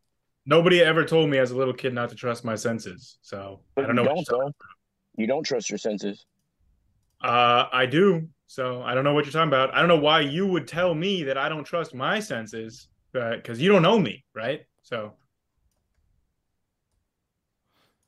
All right. i won't Let's- disagree with you all right, cool. Let's move on to the next question there. Uh, this one coming in from JD on YouTube. Thank you so much for your super chat. If I wanted to control the masses, I would want them to buy into a fake version of the world that causes them to have full faith in what my people say. Thoughts on that? I wouldn't. That seems extremely fragile. Well, yeah, and that's sort of what's happening in uh, in North Korea, like right, what we said before, and yet uh, North Korea hasn't made any attempt to uh, say the Earth is flat, or you know, so they haven't tried to fake a moon landing either. If you're saying that we faked moon landings or whatever, I know it's off topic, but uh, I mean, me personally, I didn't fake anything, bro. So not don't say we because I didn't do any of that. Well, but NASA presumably did, right? Yeah, but you said we. I'm not part of NASA, and I don't think you are either. You mean you might be? Well, but I, I, I was technically, at, sort of vaguely, at one point. I, my yeah, but I mean, you're not. graduate you, you're not. You're not a 33rd though. I'm sure My grandfather was a thirty-second. that's believable. I don't right. doubt that for a second, bro. All right. Well, we can move on from there, everybody. Uh, so we have the next one coming in from Wade Eberly for $1.99. Why is there a southern celestial pole? That's a question for you. For me, Yeah, because we we have a perfectly Yeah. valid and coherent explanation for a southern celestial pole, but you were saying about the I don't north. think. I, don't, I think it would be more like a, a, a ring, a southern celestial ring. Do you know about the Southern Cross? So you remember how you Tell brought up it. you remember how you brought up that the North Star doesn't move, which it really does move a little bit, but you're saying all everything moves You just the can't North see Star. it moving, right? Yeah, this in the southern hemisphere, they cannot see the North Star. What they see instead is the Southern Cross, which everything kind of moves around too in the same way it does in the northern hemisphere for the North Star. So they have their own equivalent. How can that Mhm. possibly happen on a flat Earth? I don't know, bro. Because on on a globe Earth, we have the North Star because it's kind of spinning on, by the axis, and then there's a southern axis as well. So the southern hemisphere would have their own equivalent, and the northern hemisphere would have theirs, the North Star and the Southern Cross. But there's no coherent explanation for that in flat Earth. All right. Let's move on to our what to tell next. Let's move on to the next question there, fellas. Uh, cool Biko says for five dollars, the headlight of your car breaks the speed of light. Problems, chemist? It doesn't. All right. Any thoughts anywhere else? No, no. All right. Nobody's broken the speed of light with a with a car headlight. I'm sorry if you believe that. You you might want to see a mental health professional. I All do right. psychology on the side if you're interested. Yeah, go go talk to Flatter Day Saints about it if you think that he might be able to help you out and get your head on straight. I'm sure. Oh, Or wait, right. get your head on level. I'm just flattening the curve every day. I'm just doing my part to flatten the curve. You know what I mean? We all can do our part. All right, let's move on to the next one. Jake Nelson for five dollars. At the solar system scale, Newtonian physics have been abandoned for relativity.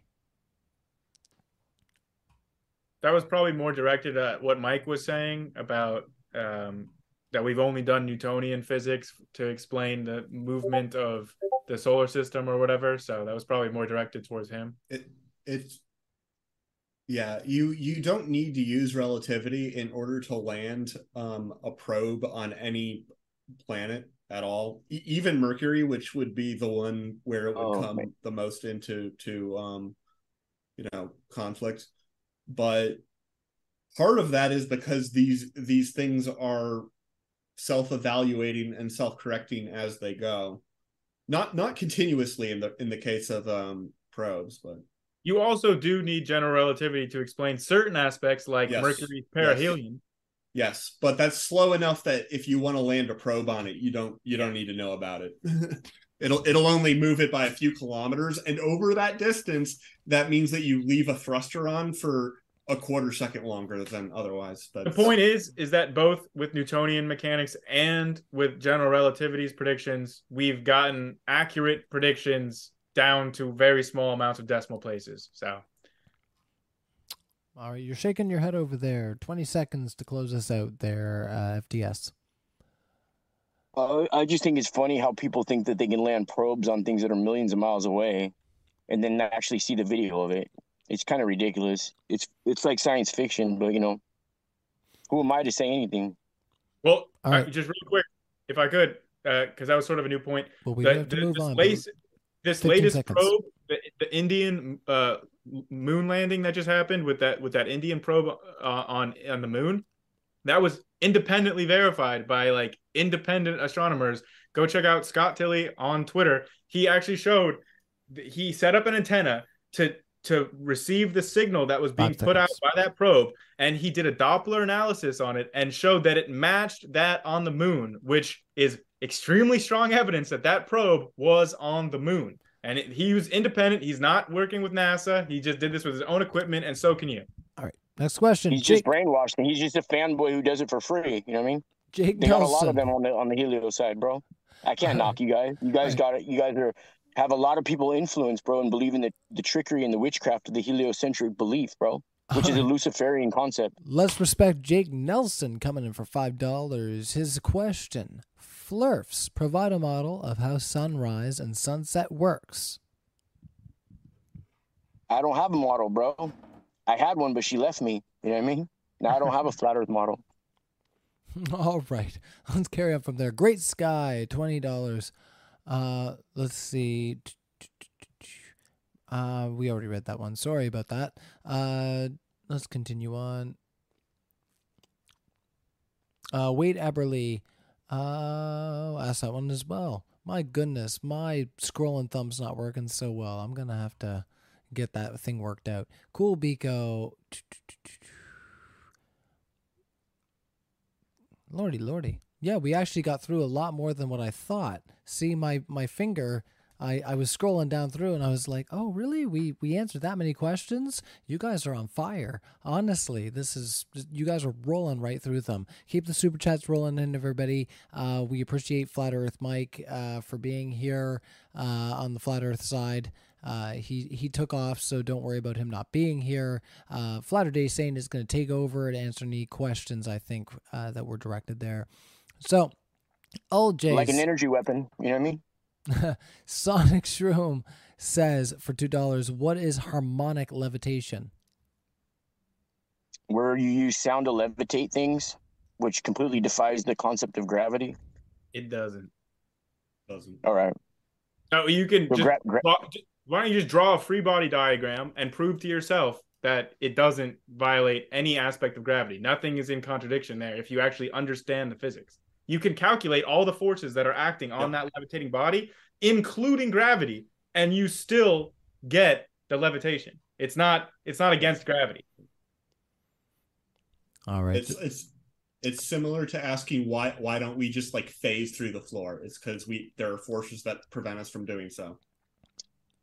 all right. This next one coming in. This one was from Mike uh, from Sonic Shroom. Why can't you trust the work of past hundreds of years done by people much smarter than you? We'll hand that over to you, Flatter Day Saint, for a minute. I mean, I don't, I don't trust anything, bro, that I can't test for myself. I don't trust anything because I was lied to as a kid by Santa Claus by people who really thought they were doing something good, you know, but they weren't. They were telling me it's bad to tell lies while they were telling me a lie. It's all part of the psychological terror that they imp- impose on kids, you know, the brainwashing, bro. It's state of the art and there's nothing like it. All right, let's carry on to the next question. There, uh, da, da, da. LJ says, "Even my dog knows all the moon landings were faked." Well, thanks for that, LJ. That's more of a declaration. Um, Jake Nelson for five dollars says Darwin was wrong. Tesla was wrong.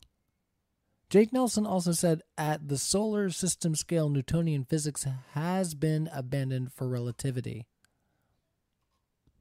Jake Nelson says a lot of things because he's having fun. I love you, Jake. Any other Um, thoughts? What was the last thing he said? So the most recent thing that uh, he put in there was Darwin was wrong and Tesla was wrong. But you Tesla- said something else after that He was putting in context of the earlier things. Yes, think at the solar system scale, Newtonian physics has been abandoned for relativity. Um, I don't know what he's saying about Darwin. Um, yeah, I don't know. I all people are wrong about some things sometimes, Except for me, because you know I'm perfect. Except for Tapioca Weasel. Don't forget Hey, about do me. you get your name from uh, Corny Beaver? Is there any similarities right there? Because it's you're No. you're naming a food product and then an animal afterward. I'm just wondering.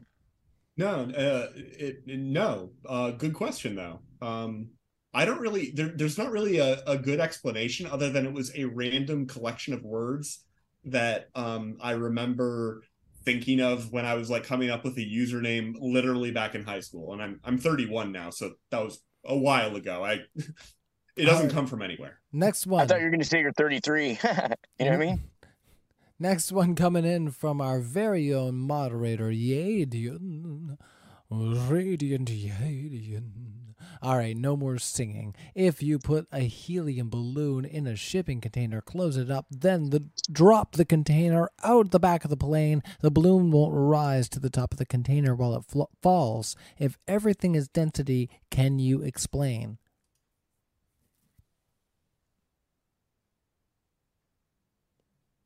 That'd be for Latter Day Saints.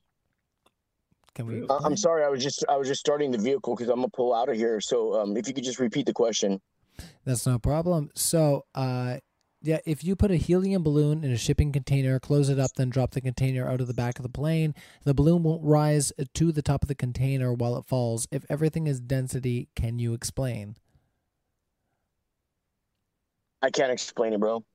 I actually don't know. I don't understand. True. I don't understand how it works. I just know that there's too many things that defy gravity and they contradict gravity. Magnets, helium balloons, smoke, airplanes, fish not going to the bottom of the ocean but swimming freely. These are just some examples of anti-gravity, or whatever you would call it. It Not debunks gravity. Not only are none of those contrary to gravity being real, like there are completely coherent physical explanations for every single thing that you just listed within the framework of gravity. So I, I'm sorry, man, but Any other thoughts there, uh, FDS, before we move on? Or, oh, you got some I'm thoughts not- there? I'm not going to stay on a stream with somebody who's driving. It's like a policy that I have. Sorry, I'm about to park, but if you want to hang up, you can. I just couldn't stay where I was at. Oh, okay. I just if you were just gonna like keep going, No, no, I'm I'm just looking for I- I somewhere can- to park. I can wait. All right. Well, we have this next one coming in from Wade Eberly for four ninety nine. If the sun disappears from view because it's getting too far away, why does it have the same apparent size all day, even when it's setting? this is what I brought up in my intro as well that the angular diameter of the sun does not very change substantially at all. So yeah, he's he's basically bringing up a similar point that we talked about. I would disagree with that. I'd say when the sun is rising or setting, it's a lot bigger and it's a lot less bright than it is when it's high noon overhead, when it's really bright and really small, just like a flashlight would be. So when do you have do you have measurements of that? It, it's just observable, bro. I do not observe that. So I would like you to measure that if you claim that it's just observable and we can all see it, then just, you know, f- try to find some measurements or measure it yourself. I'm just saying it's it's clearly observable, and I find these truths to be self-evident. All right, next one So is if you don't if you don't observe the same How thing many that I how many observe- more do we have, by the way? We only got think three more, um, All and then we'll go to our closing statement for each and every Cool. one of you. So, Sonic Shroom, no, that is acoustic levitation. Oh, acoustic as opposed to harmonic levitation? Mm, I think so. Maybe. Yeah, couldn't tell you. Not sure. Harmonic is a term that is applied in a lot of places where it can sometimes be a surprise. Yeah, let's just go to the next question. All right. Sonic Shroom says for five dollars, do you test how the cameras that you are using gets your image to me? I think that's for you, uh, there, FDS. do I test how the cameras I'm using get to him? Was he? What is he saying that he has my camera now? I'm not sure. I will. Uh, yeah. Maybe he's talking about how when you said that you don't believe in anything that you can't test. Um, maybe he might be talking about have you tested? I don't know. I, am just trying to figure yeah. out what he's asking. All right. So I mean, I'm I'm very I'm I'm very well knowledgeable about cameras. I've had a Nikon D850, a D800, a P1000, a P900. I've owned over fifteen thousand dollars in lenses. One summer, I took three hundred fifty thousand photographs with the P1000. I'm not a professional, but I've had my share of moments with cameras. You know what I mean? All right. Well, let's move on to the next super chat. We're almost to the end, everybody, and uh, thank you so much for all your super chats. Greater Sky for five dollars says Latter Day Saint. If we were on a flat Earth, wouldn't sunsets and sunrises be more like a light turning on and off rather than a slow, gradual change? If we were on a what? Sorry. If we were on a flat Earth. Oh, okay. If we were on a flat Earth, what? If we were on a flat Earth, wouldn't sunsets and sunrises be more like a light turning on and off rather than a slow, gradual change? I think it would be the same whether you were on a flat Earth, a triangle Earth, a spherical Earth, a disc shaped Earth. Oh, right. Neil deGrasse Tyson even says so. The geometry would be fairly different in all of those cases, but in none of them would you be able to replicate a sunset. So Last one coming in from Cool Beco for five dollars. Wasn't FDS drinking before? Imagine sitting on a merry-go-round that rotated at 15 degrees per hour. Would you even feel it? He he's saying I'm drinking. Yeah, I'm drinking water. It's just water in a glass bottle because I don't drink out of plastic. There you go, Keek. Uh, cool Beco. Imagine sitting on a merry-go-round that rotated at 15 degrees per hour. Would you even feel it? Last super chat. Uh, any thoughts there, or shall we move to our closing statements? All right. I think that sums it up, everybody. There were no thoughts on that last question. Ryan was met with just the crickets. Oh, my heart sunk. I, I was like, did I mess up? Did my sound screw up? You know, what's going on, fellas? Let's move into those closing statements. One minute. Uh, let's start uh, with you there, Based Theory. One minute for your closing statement. Floor is yours. All right. So yeah, we didn't hear any explanation about how a sunset occurs. I mean, I, I applaud both my opponents for saying that they don't know, they don't have the model. That's fine. There, I, I appreciate them for being truthful, but yeah, the globe model easily explains sunrises and sunsets, easily explains antipodal focusing, uh, easily explains all the points that I had at the very beginning of that slide. I could have easily picked any single one of them. All of those debunk the flat Earth. Um, and I didn't really hear anything cogent from either of my opponents tonight that debunked or was even a challenge to any of our current understanding of physics or the globe Earth model. So, what about when yeah. I talked about water always seeking its true level? You didn't have any explanation except something you invoked called gravity. Yeah, gravity is not just something I invoked out of nowhere. Gravity is observed, and you know you can go and look at the definition of level used in land surveying, and it is level with the curve of the Earth.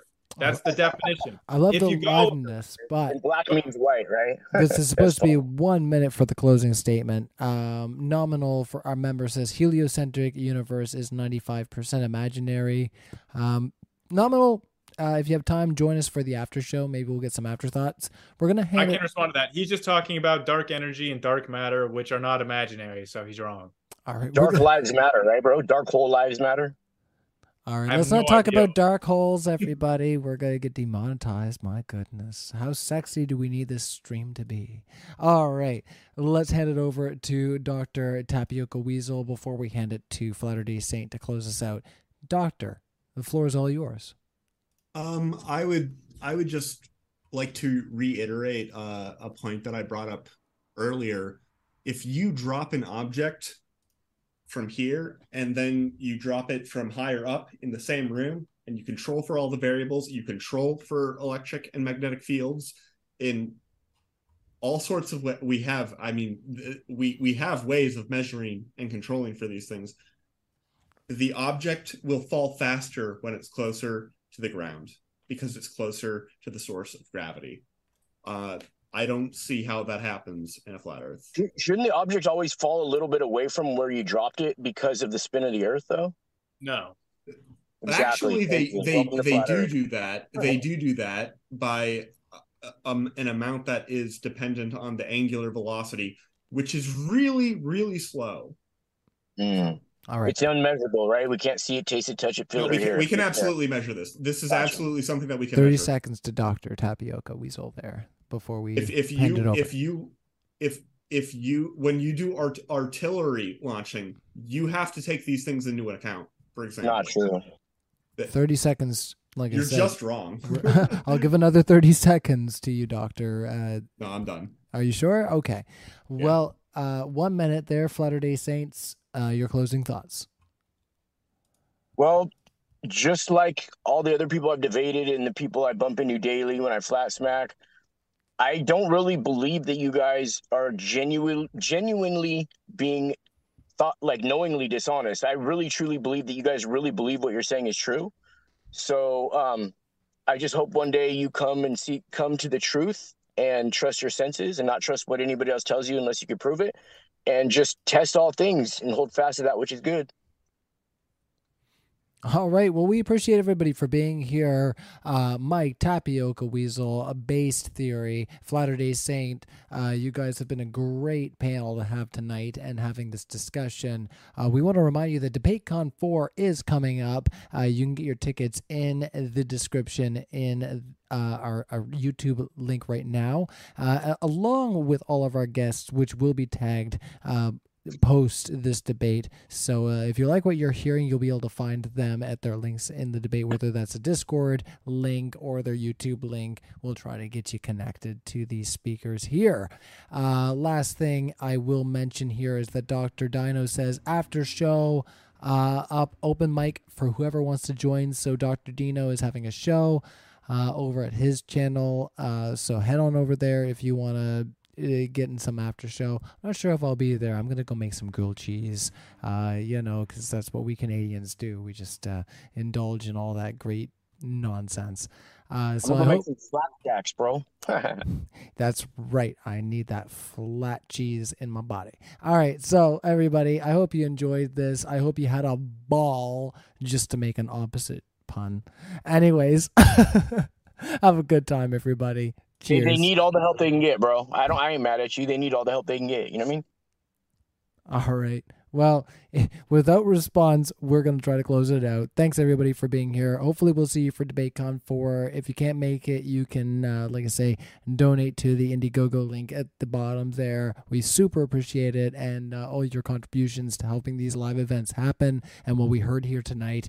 Uh, we'll see for more juicy debates. Uh, enjoy some of my screaming in your ear and some guitar solos. That's what I like to do. Good night, everyone. Without the ones like you, who work tirelessly to keep things running, everything would suddenly stop. Hospitals, factories, schools, and power plants, they all depend on you. No matter the weather, emergency, or time of day, you're the ones who get it done. At Grainger, we're here for you with professional grade industrial supplies. Count on real time product availability and fast delivery. Call clickgrainger.com or just stop by. Grainger for the ones who get it done. When you visit Arizona, time is measured in moments, not minutes. Like the moment your work stress disappears as you kayak through the canyons. Or the moment you discover the life changing effects of prickly pear chocolate. But nothing beats the moment you see the Grand Canyon for the very first time. Visit a new state of mind. Learn more at hereyouareaz.com.